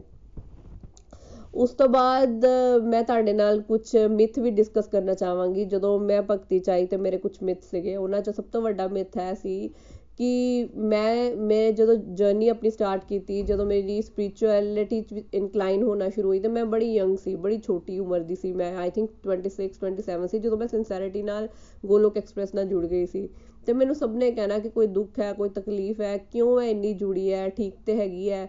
ਸਭ ਨੇ ਬੜਾ 네ਗੇਟਿਵ ਪਰਸਪੈਕਟਿਵ ਨਾਲ ਦੇਖਣਾ, ਕਿਉਂਕਿ ਜਦੋਂ ਤੁਸੀਂ ਭੀੜ ਤੋਂ ਅਲੱਗ ਹੋ ਕੇ ਕੁਝ ਕਰਦੇ ਹੋ ਨਾ, ਤਾਂ ਸਾਰੇ ਤੁਹਾਨੂੰ ਪੁਆਇੰਟ ਆਊਟ ਕਰਨਾ ਸ਼ੁਰੂ ਹੋ ਜਾਂਦੇ ਆ। ਖੈਰ, ਸਾਨੂੰ ਸਾਡੇ ਸਪਿਰਚੁਅਲ ਗਾਈਡ ਦੁਆਰਾ ਕਲੈਰਿਟੀ ਮਿਲਦੀ ਹੈ, ਸਾਨੂੰ ਸਾਰੀ ਚੀਜ਼ਾਂ ਸਮਝਾਈਆਂ ਜਾਂਦੀਆਂ ਤੇ ਮੈਂ ਕਦੀ ਵੀ 네ਗੇਟਿਵ ਨਹੀਂ ਹੋਈ ਕਿ ਹਾਂ ਬਈ ਮੈਂ ਭਗਤੀ ਕਰਦੀ ਪਈ ਆ ਤੇ ਸ਼ਾਇਦ ਮੈਂ ਕੁਝ ਗਲਤ ਤੇ ਨਹੀਂ ਕਰਨਾ ਸ਼ੁਰੂ ਹੋ ਗਈ। ਐਸਾ ਕਦੀ ਵੀ ਨਹੀਂ ਮੈਨੂੰ ਫੀਲ ਹੋਇਆ। ਮੈਂ ਕੌਨਫੀਡੈਂਸ ਨਾਲ ਮੈਨੂੰ ਪਤਾ ਸੀਗਾ ਕਿ ਜੋ ਮੈਂ ਕਰਨਾ ਹੈ ਉਹ ਬਿਲਕੁਲ ਠੀਕ ਹੈ ਤੇ ਜੋ ਮੈਂ ਕਰ ਰਹੀ ਹਾਂ ਉਹ ਵੀ ਸਹੀ ਹੈ। ਤੇ ਇਸ ਤਰੀਕੇ ਨਾਲ ਹੀ ਮੈਂ ਕਰਦੀ ਗਈ ਤੇ ਮੈਨੂੰ ਆਈ ਥਿੰਕ ਮੇਰੇ ਸਪਿਰਚੁਅਲ ਗਾਈਡਸ ਦਾ ਬਹੁਤ ਵੱਡਾ ਰੋਲ ਰਿਹਾ, ਮੇਰੇ ਮੈਂਟਰਸ ਦਾ ਬਹੁਤ ਵੱਡਾ ਰੋਲ ਰਿਹਾ, ਜਿਹਦੇ ਕਰਕੇ ਮੇਰੇ ਮਨ 'ਚ ਕਦੀ ਵੀ ਸ਼ੰਕਾ ਨਹੀਂ ਆਈ। ਹੌਲੀ ਹੌਲੀ ਕੀ ਹੋਇਆ ਕਿ ਜਿਹੜੇ ਮੈਨੂੰ ਪਹਿਲਾਂ ਕ੍ਰਿਟਿਸਾਈਜ਼ ਕਰਦੇ ਸੀ ਨਾ, ਉਹੀ ਮੈਨੂੰ ਅਪਰੀਸ਼ੀਏਟ ਵੀ ਕਰਨਾ ਸ਼ੁਰੂ ਹੋ ਗਏ। ਕਿਉਂਕਿ ਸਾਨੂੰ ਇਹ ਵੀ ਦੱਸਿਆ ਜਾਂਦਾ ਗੋਲੋਕ ਐਕਸਪ੍ਰੈਸ ਦੇ ਥਰੂ ਪਹਿਲੇ ਤੁਹਾਨੂੰ ਕ੍ਰਿਟਿਸਿਜ਼ਮ ਮਿਲੇਗਾ, ਫਿਰ ਲੋਕ ਐਕਸੈਪਟ ਕਰਨਾ ਸ਼ੁਰੂ ਕਰ ਦੇਣਗੇ, ਫਿਰ ਤੁਹਾਡੀ ਰਿਸਪੈਕਟ ਹੋਏਗੀ, ਤੇ ਫਿਰ ਫੋਲੋ ਵੀ ਕਰਨਾ ਸ਼ੁਰੂ ਕਰਨਗੇ, ਤੇ ਜੋ ਕਿ ਮੈਂ ਦੇਖ ਰਹੀ ਹਾਂ। ਕਿ ਉਹ ਫੋਲੋ ਵੀ ਕਰ ਰਹੇ ਹੈ। ਜਿਸ ਤਰ੍ਹਾਂ ਮੈਂ ਪਹਿਲਾਂ ਭਗਵਦ ਗੀਤਾ ਕੀਤੀ ਸੀ ਤੇ ਉਸ ਤੋਂ ਬਾਅਦ ਮੈਂ ਭਗਵਦ ਗੀਤਾ ਕਰਵਾਉਣੀ ਵੀ ਸ਼ੁਰੂ ਕਰਤੀ ਤੇ ਅੱਜ ਦੀ ਡੇਟ ਵਿੱਚ ਬਹੁਤ ਸਾਰੇ ਲੋਕ ਇਸ ਤਰ੍ਹਾਂ ਵੈ ਕਿ ਜਿਹੜੇ ਮੇਰੇ ਦੁਆਰਾ ਜਿਸ ਤਰ੍ਹਾਂ ਮੇਰੇ ਜੀਵਨ 'ਚ ਚੇਂਜ ਆਇਆ ਹੈ ਤੇ ਉਹਨਾਂ ਦੇ ਜੀਵਨ 'ਚ ਵੀ ਇਸ ਤਰ੍ਹਾਂ ਹੀ ਚੇਂਜ ਆ ਰਹੇ ਹੈ। ਤੇ ਆਈ ਥਿੰਕ ਇਹ ਮੇਰੇ ਲਈ ਬਹੁਤ ਵੱਡੀ ਕਿਰਪਾ ਰਹੀ ਹੈ ਤੇ ਇਹ ਤਦ ਹੀ ਹੋ ਪਾਇਆ ਕਿ ਜੇ ਮੈਂ, ਜਿਹੜਾ ਮੈਂ ਇੱਕ ਲੜ ਫੜਿਆ ਸੀ, ਜੇ ਮੈਂ ਗੋਲੋਕ ਐਕਸਪ੍ਰੈਸ ਦਾ ਸੰਗ ਫੜਿਆ ਸੀ ਤੇ ਉਹ ਕੰਟੀਨਿਊਟੀ ਨਾ ਕਰਦੀ ਰਹੀ। ਤੇ ਜਦੋਂ ਮੈਂ ਕਰਦੀ ਰਹੀ ਤੇ ਸਭ ਨੇ ਫੋਲੋ ਵੀ ਕਰਨਾ ਸ਼ੁਰੂ ਕੀਤਾ ਤੇ ਹੁਣ ਭਗਵਾਨ ਨੇ ਸਾਨੂੰ ਇਹ ਚੂਜ਼ ਕੀਤਾ ਕਿ ਇਹ ਸੇਵਾ ਲਈ ਤੇ ਅਸੀਂ ਇਹ ਅੱਗੇ ਸੇਵਾ ਸਪਰੈਡ ਵੀ ਕਰ ਰਹੇ ਹਾਂ। ਉਸ ਤੋਂ ਬਾਅਦ ਮੈਂ ਜੇ ਗੱਲ ਕਰਾਂ ਕਿ ਹੋਰ ਮਿਥ ਦੀ ਤੇ ਮੈਨੂੰ ਮੇਰੇ ਫਰੈਂਡਸ ਪੁੱਛਦੇ ਸੀ ਕਈ ਕਿ ਤੁਹਾਡੀ ਤੇ ਇੰਟੀਮੇਸੀ ਘੱਟ ਹੋ ਗਈ ਹੋਏਗੀ, ਤੁਹਾਡਾ ਤੇ ਜਿਹੜੇ ਫਰੈਂਡਸ ਨਾਲ ਵੀ ਇੰਨਾ ਹੁਣ ਤੂੰ ਗੱਲਬਾਤ ਨਹੀਂ ਕਰਦੀ ਹੋਏਗੀ ਜਾਂ ਫਿਰ ਤੇਰੀ ਹਸਬੈਂਡ ਨਾਲ ਵੀ ਇੰਨੀ ਅੱਛੀ ਬੌਂਡਿੰਗ ਨਹੀਂ ਹੋਏਗੀ ਜਾਂ ਫੈਮਿਲੀ ਵੀ ਓਡ ਵਨ ਆਊਟ ਲੱਗਦੀ ਹੋਏਗੀ। ਮੈਨੇ ਕਿਹਾ, ਨਹੀਂ, ਸਾਡੇ ਘਰ ਸਾਰੇ ਡਿਵੋਟੀਜ਼ ਹੈ ਤੇ ਸਾਡੀ ਇਵਨ ਫੈਮਿਲੀ 'ਚ ਹਾਰਮਨੀ ਬੈਟਰ ਹੋਈ ਹੈ ਤੇ ਡਿਵੋਸ਼ਨ ਹਮੇਸ਼ਾ ਹੀ ਸਾਡੇ ਫੈਮਿਲੀ 'ਚ ਇੱਕ ਪੋਜ਼ਿਟਿਵਿਟੀ ਲੈ ਕੇ ਆਉਂਦੀ ਹੈ। ਇਹ ਲੋਕਾਂ ਦੇ ਮਿੱਥ ਹੈ, ਜਿਹੜੇ ਉਹ ਕਹਿੰਦੇ ਆ ਕਿ ਭਗਤੀਆਂ ਨਾਲ ਤੁਹਾਡੇ ਅੰਦਰ ਭੇਦਭਾਵ ਆ ਜਾਂਦੇ ਆ ਜਾਂ ਫਿਰ ਤੁਹਾਡੇ ਮਨ ਮੁਟਾਵ ਹੋ ਜਾਂਦੇ ਆ, ਐਸਾ ਕੁਝ ਨਹੀਂ ਹੈ। ਜੇ ਤੁਹਾਡੇ ਘਰ ਭਗਤੀ ਦਾ ਮਾਹੌਲ ਹੈ ਤੇ ਹਮੇਸ਼ਾ ਪੋਜ਼ਿਟਿਵ ਹੀ ਹੁੰਦਾ ਹੈ ਤੇ ਜੇਕਰ ਕੋਈ ਘਰ 'ਚ ਇੱਕ ਜਨ ਵੀ ਭਗਤੀ ਕਰਦਾ ਹੈ ਤੇ ਉਹਨੂੰ ਵੀ ਪਤਾ ਲੱਗਦਾ ਹੈ ਕਿ ਮੈਂ ਕਿਸ ਤਰੀਕੇ ਨਾਲ ਡੀਲ ਕਰਨਾ ਵਾ ਚੀਜ਼ਾਂ ਨਾਲ। ਤੇ ਆਈ ਥਿੰਕ ਬੈਸਟ ਸਿਚੁਏਸ਼ਨ ਇਹੀ ਹੁੰਦੀ ਹੈ ਕਿ ਜਦੋਂ ਤੁਸੀਂ ਖੁਦ ਜੁੜੇ ਹੋ ਭਗਵਾਨ ਨਾਲ ਤੇ ਆਪਣੇ ਆਪ ਤੁਹਾਡੇ ਅੰਦਰ ਪਿਓਰਿਟੀ ਆਉਂਦੀ ਹੈ ਤੇ purity is the real force ਸਾਰਿਆਂ ਨੂੰ ਉਹ ਆਕਰਸ਼ਿਤ ਕਰਦੀ ਹੈ ਤੇ ਸਭ ਨੂੰ ਤੁਹਾਡੇ ਅੰਦਰ ਚੇਂਜਸ ਦਿਖਦੇ ਆ ਤੇ ਉਹਦੇ ਨਾਲ ਤੁਹਾਡੇ ਰਿਲੇਸ਼ਨਸ਼ਿਪ ਬੈਟਰ ਹੀ ਹੁੰਦੇ ਆ ਕਦੀ ਵੀ ਉਹ ਖਰਾਬ ਨਹੀਂ ਹੁੰਦੇ ਤੇ ਜੋ ਕਿ ਮੈਂ ਦੇਖਿਆ ਵੀ ਹੈ, ਮੇਰੇ ਰਿਲੇਸ਼ਨਸ਼ਿਪ ਪਰਸਨਲੀ ਤੌਰ ਤੇ ਬਹੁਤ ਬੈਟਰ ਹੋਏ ਹੈ। ਉਸ ਤੋਂ ਬਾਅਦ ਜੇ ਮੈਂ ਇੱਕ ਹੋਰ ਮਿਥ ਦੀ ਗੱਲ ਕਰਾਂ ਤੇ ਨੈਕਸਟ ਜਿਹੜਾ ਮਿਥ ਹੈ, ਉਹ ਹੈਗਾ ਕਿ ਮੈਨੂੰ ਕਿਹਾ ਜਾਂਦਾ ਸੀ ਕਿ ਜੇਕਰ ਤੁਸੀਂ ਭਗਵਦ ਗੀਤਾ ਪੜ੍ਹੋਗੇ ਨਾ, ਤੇ ਤੁਹਾਡੇ ਘਰ ਮਹਾਭਾਰਤ ਹੋ ਜਾਏਗੀ, ਕਿਉਂਕਿ ਭਗਵਦ ਗੀਤਾ ਮਹਾਭਾਰਤ ਦਾ ਪਾਰਟ ਹੈ। ਪਰ ਐਸਾ ਬਿਲਕੁਲ ਵੀ ਨਹੀਂ ਹੈ। ਭਗਵਦ ਗੀਤਾ ਸਾਨੂੰ ਸਮਝਾਉਂਦੀ ਹੈ ਕਿ ਕਿਸ ਤਰੀਕੇ ਨਾਲ ਅਸੀਂ ਜੀਵਨ ਜੀਣਾ ਹੈ। ਸਾਨੂੰ ਭਗਵਦ ਗੀਤਾ ਜੀਵਨ ਜੀਣ ਦੀ ਸ਼ੈਲੀ ਦੱਸਦੀ ਹੈ। ਤੇ ਲੋਕੀ ਇਸ ਨੂੰ ਮਿਸਇੰਟਰਪ੍ਰੀਟ ਕਰ ਲੈਂਦੇ ਆ ਤੇ ਮੈਂ ਜਦੋਂ ਇਹ ਗੱਲ ਆਪਣੇ ਸੀਨੀਅਰ ਸੀਨੀਅਰ ਨੂੰ ਪੁੱਛੀ ਸੀਨੀਅਰਸ ਨੂੰ ਪੁੱਛੀ ਤੇ ਮੈਨੂੰ ਯਾਦ ਹੈ ਮੈਂ ਨਿਤਿਨ ਜੀ ਨਾਲ ਇੱਕ ਵਾਰੀ ਇਹ ਡਿਸਕਸ ਕੀਤੀ ਸੀ ਤੇ ਮੈਨੂੰ ਉਹਨਾਂ ਨੇ ਕਿਹਾ ਕਿ ਇਹ ਇਹ ਜਿਹੜੀ ਸੋਚ ਹੈ ਬੜੀ ਤੁੱਛ ਸੋਚ ਹੈ ਕਿਉਂਕਿ ਮਹਾਭਾਰਤ ਕਿਸ ਘਰ 'ਚ ਨਹੀਂ ਹੁੰਦੀ ਵੀ ਸਭ 'ਚ ਤੇ ਮਹਾਭਾਰਤ ਹੁੰਦੀ ਪਈ ਹੈ ਤੇ ਭਗਵਦ ਗੀਤਾ ਸੋਲੂਸ਼ਨ ਬੁੱਕ ਹੈ ਪ੍ਰੋਬਲਮ ਬੁੱਕ ਨਹੀਂ ਹੈ। ਸਾਡੇ ਜੀਵਨ ਦੀ ਪ੍ਰੋਬਲਮਸ ਕਿਸ ਤਰੀਕੇ ਨਾਲ ਅਸੀਂ ਸੁਲਝਾਈਏ, ਇਹ ਸੋਲੂਸ਼ਨ ਸਾਨੂੰ ਭਗਵਦ ਗੀਤਾ ਤੋਂ ਤੇ ਮਿਲਦਾ ਹੈ। ਤੇ ਇਸ ਤਰੀਕੇ ਨਾਲ ਬਹੁਤ ਸਾਰੇ ਮੇਰੇ ਮਿੱਥ ਦੂਰ ਹੋਏ। ਅੱਜ ਦੀ ਡੇਟ 'ਚ ਭਗਵਾਨ ਮੇਰੇ ਕੋਲ ਬਹੁਤ ਜ਼ਿਆਦਾ ਸੇਵਾਵਾਂ ਵੀ ਲੈਂਦੇ ਪਿਆ ਇਹ ਸੋਚ ਕੇ ਮੈਨੂੰ ਬੜੀ ਖੁਸ਼ੀ ਮਿਲਦੀ ਹੈ ਤੇ ਮੈਂ ਭਗਵਾਨ ਦਾ ਬਹੁਤ ਜ਼ਿਆਦਾ ਧੰਨਵਾਦ ਕਰਦੀ ਹਾਂ ਕਿ ਕਿਤੇ ਨਾ ਕਿਤੇ ਭਗਵਾਨ ਨੇ ਸੇਵਾ ਲਈ ਮੈਨੂੰ ਚੁਣਿਆ ਕਿਉਂਕਿ ਭਗਵਾਨ ਸੇਵਾ ਲਈ ਹਮੇਸ਼ਾ ਭਗਵਾਨ ਹੀ ਚੂਜ਼ ਕਰਦੇ ਆ। ਅਸੀਂ ਆਪਣੇ ਸਮਰਥ ਨਾਲ ਆਪਣੀ ਅਸੀਂ ਆਪਣੀ ਖਮਤਾਵਾਂ ਨਾਲ ਕਦੀ ਵੀ ਭਗਵਾਨ ਦੀ ਸੇਵਾ ਨਹੀਂ ਕਰ ਸਕਦੇ। ਜੇ ਭਗਵਾਨ ਨੇ ਸੇਵਾ ਲੈਣ ਡਿਆ ਤੇ ਦੈਟ ਮੀਨਸ ਸਾਨੂੰ ਭਗਵਾਨ ਨੇ ਚੂਜ਼ ਕੀਤਾ ਤੇ ਇਹ ਸੋਚ ਸੋਚ ਕੇ ਮੈਨੂੰ ਬਹੁਤ ਖੁਸ਼ੀ ਹੁੰਦੀ ਹੈ ਕਿ ਭਗਵਾਨ ਦੀ ਕਿਤੇ ਨਾ ਕਿਤੇ ਸਾਡੇ ਤੇ ਨਜ਼ਰ ਹੈ ਤੇ ਭਗਵਾਨ ਆਪਣੇ ਭਗਤਾਂ ਤੇ, ਭਗਵਾਨ ਆਪਣੇ ਬੱਚਿਆਂ ਤੇ ਕਿਸ ਤਰੀਕੇ ਨਾਲ ਨਜ਼ਰ ਰੱਖ ਰਹੇ ਨੇ ਤੇ ਮੈਨੂੰ ਇਹ ਦੇਖ ਕੇ ਤੇ ਸੋਚ ਕੇ ਬੜਾ ਹੀ ਆਨੰਦ ਆਉਂਦਾ ਕਿ ਕਿਤੇ ਨਾ ਕਿਤੇ ਭਗਵਾਨ ਮੈਨੂੰ ਦੇਖ ਰਿਹਾ ਹੈ, ਭਗਵਾਨ ਮੇਰੇ ਬਾਰੇ ਸੋਚ ਰਿਹਾ ਹੈ ਤੇ ਦੈਟ ਮੀਨਸ ਮੈਂ ਭਗਵਾਨ ਦੇ ਕਿਤੇ ਨਾ ਕਿਤੇ ਨਜ਼ਦੀਕ ਆ ਤੇ ਮੈਨੂੰ ਇਹ ਸੋਚ ਕੇ ਕਈ ਵਾਰੀ ਬਹੁਤ ਵੱਡੀ ਬਲੇਸਿੰਗ ਲੱਗਦੀ ਹੈ ਭਗਵਾਨ ਦੀ, ਕਿਉਂਕਿ ਭਗਵਾਨ ਨੇ ਮੈਨੂੰ ਬੜਾ ਹੀ ਕੰਫਰਟੇਬਲ ਐਟਮੋਸਫੇਅਰ ਦਿੱਤਾ ਭਗਤੀ ਦਾ। ਮੇਰੇ ਜੀਵਨ ਵਿੱਚ ਕਦੀ ਵੀ ਐ ਨਹੀਂ ਆਇਆ ਕਿ ਮੇਰੇ ਲਈ ਭਗਤੀ ਕਰਨੀ ਬੜੀ ਮੁਸ਼ਕਿਲ ਹੋਣੀ ਹੈ। ਭਗਵਾਨ ਨੇ ਇਹੋ ਜਿਹੇ ਸਾਧਨ ਦੇਤੇ ਮੇਰੇ ਲਈ ਭਗਤੀ ਕਰਨੀ ਬਹੁਤ ਆਸਾਨ ਹੋ ਗਈ। ਗੋਲੋਕ ਐਕਸਪ੍ਰੈਸ ਆਪਣੇ ਆਪ 'ਚ ਇੱਕ ਇਹੋ ਜਿਹਾ ਪਲੇਟਫਾਰਮ ਹੈ ਜਿਹਦੇ ਨਾਲ ਮੈਂ ਬਹੁਤ ਆਸਾਨੀ ਨਾਲ ਸੇਵਾ ਵੀ ਕਰ ਪਾਉਂਦੀ ਹਾਂ ਤੇ ਮੇਰੀ ਭਗਤੀ ਵੀ ਵੱਧਦੀ ਪਈ ਹੈ। ਜਿਵੇਂ ਮੈਂ ਗੋਲੋਕ ਐਕਸਪ੍ਰੈਸ ਨਾਲ ਜੁੜ ਕੇ ਬਹੁਤ ਸਾਰੇ YouTube ਵੀਡੀਓਜ਼ ਬਣਾਏ, ਗੋਲੋਕ ਐਕਸਪ੍ਰੈਸ ਨਾਲ ਜੁੜ ਕੇ ਤੇ ਭਈਆ ਦੀ ਗਾਈਡੈਂਸ ਨਾਲ ਮੈਂ ਬਹੁਤ ਸਾਰੇ ਆਪਣੀ, ਆਪਣੇ ਵੱਲੋਂ ਬਹੁਤ ਜ਼ਿਆਦਾ ਸੇਵਾਵਾਂ ਵੀ ਕਰਨੀਆਂ ਸ਼ੁਰੂ ਕੀਤੀਆਂ। ਅੱਜ ਕਿੰਨੇ ਨੰਬਰ ਆਫ ਪੀਪਲ ਹੈ ਜਿਨ੍ਹਾਂ ਦੀ ਜਿਹੜੇ ਕਿ ਭਗਵਦ ਗੀਤਾ ਪੜ੍ਹ ਰਹੇ ਹੈ ਮਤਲਬ ਮੇਰੇ ਮਾਧਿਅਮ ਨਾਲ, ਜਿਸ ਤਰ੍ਹਾਂ ਮੈਨੂੰ ਲੱਗਾ ਸੀ ਕਿਉਂਕਿ ਮੇਰੇ ਜੀਵਨ 'ਚ ਜਿਸ ਤਰੀਕੇ ਨਾਲ ਚੇਂਜ ਆਇਆ, ਇਹ ਗਿਆਨ ਮੈਂ ਵੰਡਣਾ ਸਭ ਨੂੰ ਦਵਾਂ, ਕਿਉਂਕਿ ਇਹ ਸਭ ਤੋਂ ਸਰਲ ਤਰੀਕਾ ਹੈ। ਭਗਵਾਨ 18 ਚੈਪਟਰ 'ਚ ਕਹਿੰਦੇ ਆ ਕਿ ਜਿਹੜਾ ਮੇਰਾ ਗਿਆਨ ਮੇਰੇ ਭਗਤਾਂ ਨੂੰ ਵੰਡਦਾ ਹੈ, ਤੇ ਉਹਨੂੰ ਮੈਂ ਸ਼ੁੱਧ ਭਗਤੀ ਪ੍ਰਾਪਤ ਕਰਵਾਉਣਾ ਵਾ। ਤੇ ਆਈ ਥਿੰਕ ਇਹ ਸਭ ਤੋਂ ਬੈਸਟ ਚੀਜ਼ ਹੈ ਤੇ ਮੈਨੂੰ ਵੀ ਇਹ ਬੜੀ ਮੋਟੀਵੇਸ਼ਨ ਆਈ ਕਿ ਇਹ ਗਿਆਨ ਜਿਹੜਾ ਸਭ ਨੂੰ ਦੇਣਾ ਚਾਹੀਦਾ ਤੇ ਆਪਣੇ ਮੈਂਟਰਸ ਤੇ ਆਪਣੇ ਸਪਿਰਚੁਅਲ ਗਾਈਡ ਦੀ ਹੈਲਪ ਨਾਲ, ਨikhil ji ਦੀ ਹੈਲਪ ਨਾਲ ਮੈਂ ਗਿਆਨ ਜਿਹੜਾ ਅੱਗੇ ਵਧਣਾ ਵੀ ਸ਼ੁਰੂ ਕੀਤਾ ਤੇ ਬਹੁਤ ਜਾਣਿਆਂ ਦੇ ਜੀਵਨ 'ਚ ਉਹਨਾਂ ਦੇ ਵੀ ਪਰਿਵਰਤਨ ਆਉਂਦੇ ਪਏ ਜਿਸ ਤਰ੍ਹਾਂ ਮੇਰੇ ਜੀਵਨ 'ਚ ਚੇਂਜਸ ਆਏ ਹੈ ਅੰਤ 'ਚ ਮੈਂ ਇਹੀ ਕਹਿਣਾ ਚਾਹਾਂਗੀ ਕਿ ਮੈਂ ਆਪਣੇ ਸਾਰੇ ਮੈਂਟਰਸ ਦਾ, ਪ੍ਰੀਤੀ ਜੀ ਨਿਤਿਨ ਜੀ ਦਾ ਥੈਂਕਸ ਕਰਨਾ ਚਾਹਾਂਗੀ, ਜਿਨ੍ਹਾਂ ਨੇ ਮੈਨੂੰ ਗਾਈਡ ਕੀਤਾ। ਮੈਂ ਨikhil ji ਦਾ ਥੈਂਕਸ ਕਰਨਾ ਚਾਹਾਂਗੀ, ਜਿਨ੍ਹਾਂ ਨੇ ਮੈਨੂੰ ਭਗਵਦ ਗੀਤਾ ਨੂੰ ਸਮਝਣ 'ਚ ਵੀ ਹੈਲਪ ਕੀਤੀ। ਤੇ ਮੈਨੂੰ ਸੇਵਾਵਾਂ ਕਰਨ ਦਾ ਵੀ ਮੌਕਾ ਦਿੱਤਾ, ਕਿਉਂਕਿ ਜਦੋਂ ਤੱਕ ਤੁਹਾਡੇ ਸਪਿਰਚੁਅਲ ਗਾਈਡ ਦੀ ਹੈਲਪ ਨਾ ਹੋਏਗੀ, ਜਦੋਂ ਤੱਕ ਤੁਹਾਡੇ ਸਪਿਰਚੁਅਲ ਗਾਈਡ ਦਾ ਸਾਥ ਨਾ ਹੋਏਗਾ, ਤੇ ਤੁਹਾਨੂੰ ਇਹ ਪੋਸੀਬਲ ਹੀ ਨਹੀਂ ਹੈ ਕਿ ਤੁਸੀਂ ਸੇਵਾ ਕਰ ਪਾਓ। ਕਿਉਂਕਿ ਭਗਵਾਨ ਨੇ ਵੀ ਮਾਧਿਅਮ ਹੀ ਚੁਣੇ ਹੁੰਦੇ ਆ, ਜਿੰਨਾ ਤੋਂ ਉਹਨਾਂ ਨੇ ਸੇਵਾ ਲੈਣੀ ਹੁੰਦੀ ਹੈ। ਤੇ ਇਹ ਇਹ ਸਾਰੇ ਮੇਰੇ ਜੀਵਨ 'ਚ ਮਾਧਿਅਮ ਬਣੇ ਆ ਤੇ ਮੈਂ ਸਾਰੇ ਗੋਲੋਕੀਅਨਸ ਦਾ ਥੈਂਕਸ ਕਰਨਾ ਚਾਹਾਂਗੀ, ਸਾਰੇ ਗੋਲੋਕ ਐਕਸਪ੍ਰੈਸ ਦੀ ਟੀਮ ਦਾ ਥੈਂਕਸ ਕਰਨਾ ਚਾਹਾਂਗੀ, ਜਿਨ੍ਹਾਂ ਨੇ ਗੋਲੋਕ ਐਕਸਪ੍ਰੈਸ ਨੂੰ ਅੱਗੇ ਵਧਾਉਣ ਦੇ ਵਿੱਚ ਯੋਗਦਾਨ ਦਿੱਤਾ। ਤੇ ਅਸੀਂ ਅੱਜ ਉਹਦਾ ਲਾਭ ਲੈ ਰਹੇ ਹਾਂ ਮੈਂ ਅੰਤ ਵਿੱਚ ਸਭ ਤੋਂ ਉੱਪਰ ਰੱਖਦੇ ਹੋਏ ਭਗਵਾਨ ਸ਼੍ਰੀ ਕ੍ਰਿਸ਼ਨ ਦਾ ਥੈਂਕਸ ਕਰਾਂਗੀ, ਜਿਨ੍ਹਾਂ ਨੇ ਮੈਨੂੰ ਚੁਣਿਆ ਤੇ ਮੈਨੂੰ ਭਗਤੀ ਪ੍ਰਦਾਨ ਕੀਤੀ, ਮੈਨੂੰ ਖੁਸ਼ੀਆਂ ਪ੍ਰਦਾਨ ਕੀਤੀਆਂ, ਆਪਣੇ ਨਾਲ ਜੋੜ ਕੇ ਮੈਨੂੰ ਰੀਅਲ ਹੈਪੀਨੈਸ ਦਾ ਬੋਧ ਕਰਵਾਇਆ। ਤੇ ਮੈਂ ਇਹੀ ਚਾਹਾਂਗੀ ਕਿ ਭਗਵਾਨ ਨੇ ਜਿਸ ਤਰੀਕੇ ਨਾਲ ਮੇਰੇ ਉੱਤੇ ਕਿਰਪਾ ਕੀਤੀ ਹੈ, ਇਹ ਤੇ ਬਣਾਏ ਰੱਖਣੀ ਤੇ ਮੈਂ ਵੀ ਇੱਕ ਮਾਧਿਅਮ ਬਣਾ ਕਿ ਸਾਰਿਆਂ ਦੇ ਜੀਵਨ ਵਿੱਚ ਜਿਸ ਤਰੀਕੇ ਨਾਲ ਮੈਂ ਖੁਸ਼ੀ ਦਾ ਅਨੁਭਵ ਕਰ ਰਹੀ ਹਾਂ, ਮੈਂ ਉਹ ਉਹ ਹੋਰ ਤਰੀਕੇ ਨਾਲ ਵੰਡਾਂ ਤੇ ਭਗਵਾਨ ਸਭ ਉੱਤੇ ਇਸ ਤਰ੍ਹਾਂ ਹੀ ਮਿਹਰ ਕਰਨ ਜਿਸ ਤਰ੍ਹਾਂ ਭਗਵਾਨ ਨੇ ਮੇਰੇ ਤੇ ਮਿਹਰ ਕੀਤੀ ਹੈ। ਹਰੀ ਹਰੀ ਬੋਲ, ਹਰੀ ਹਰੀ ਬੋਲ, ਹਰੇ ਕ੍ਰਿਸ਼ਨਾ ਹਰੇ ਕ੍ਰਿਸ਼ਨਾ ਕ੍ਰਿਸ਼ਨਾ ਕ੍ਰਿਸ਼ਨਾ, ਹਰੇ ਹਰੇ ਹਰੇ ਰਾਮ ਹਰੇ ਰਾਮ ਰਾਮ ਰਾਮ, ਹਰੇ ਹਰੇ, ਹਰੀ ਹਰੀ ਬੋਲ ਜੀ, ਹਰੀ ਹਰੀ ਬੋਲ। ਥੈਂਕ ਯੂ ਸੋ ਮੱਚ ਹਰੇ ਕ੍ਰਿਸ਼ਨਾ। ਗੋਲੋਕ ਐਕਸਪ੍ਰੈਸ ਦੇ ਨਾਲ ਜੁੜਨ ਲਈ ਤੁਸੀਂ ਸਾਡੇ ਈਮੇਲ ਐਡਰੈਸ info@golokexpress.org ਦੇ ਰਾਹੀਂ ਸੰਪਰਕ ਕਰ ਸਕਦੇ ਹੋ ਜਾਂ ਸਾਡੇ WhatsApp ਜਾਂ ਟੈਲੀਗ੍ਰਾਮ ਨੰਬਰ 7018026821 ਨਾਲ ਵੀ ਜੁੜ ਸਕਦੇ ਹੋ। ਤੁਸੀਂ ਸਾਡੇ ਨਾਲ Facebook ਪੇਜ ਜਾਂ YouTube ਚੈਨਲ ਦੇ ਰਾਹੀਂ ਵੀ ਜੁੜ ਸਕਦੇ ਹੋ। ਹਰੀ ਹਰੀ ਬੋਲ।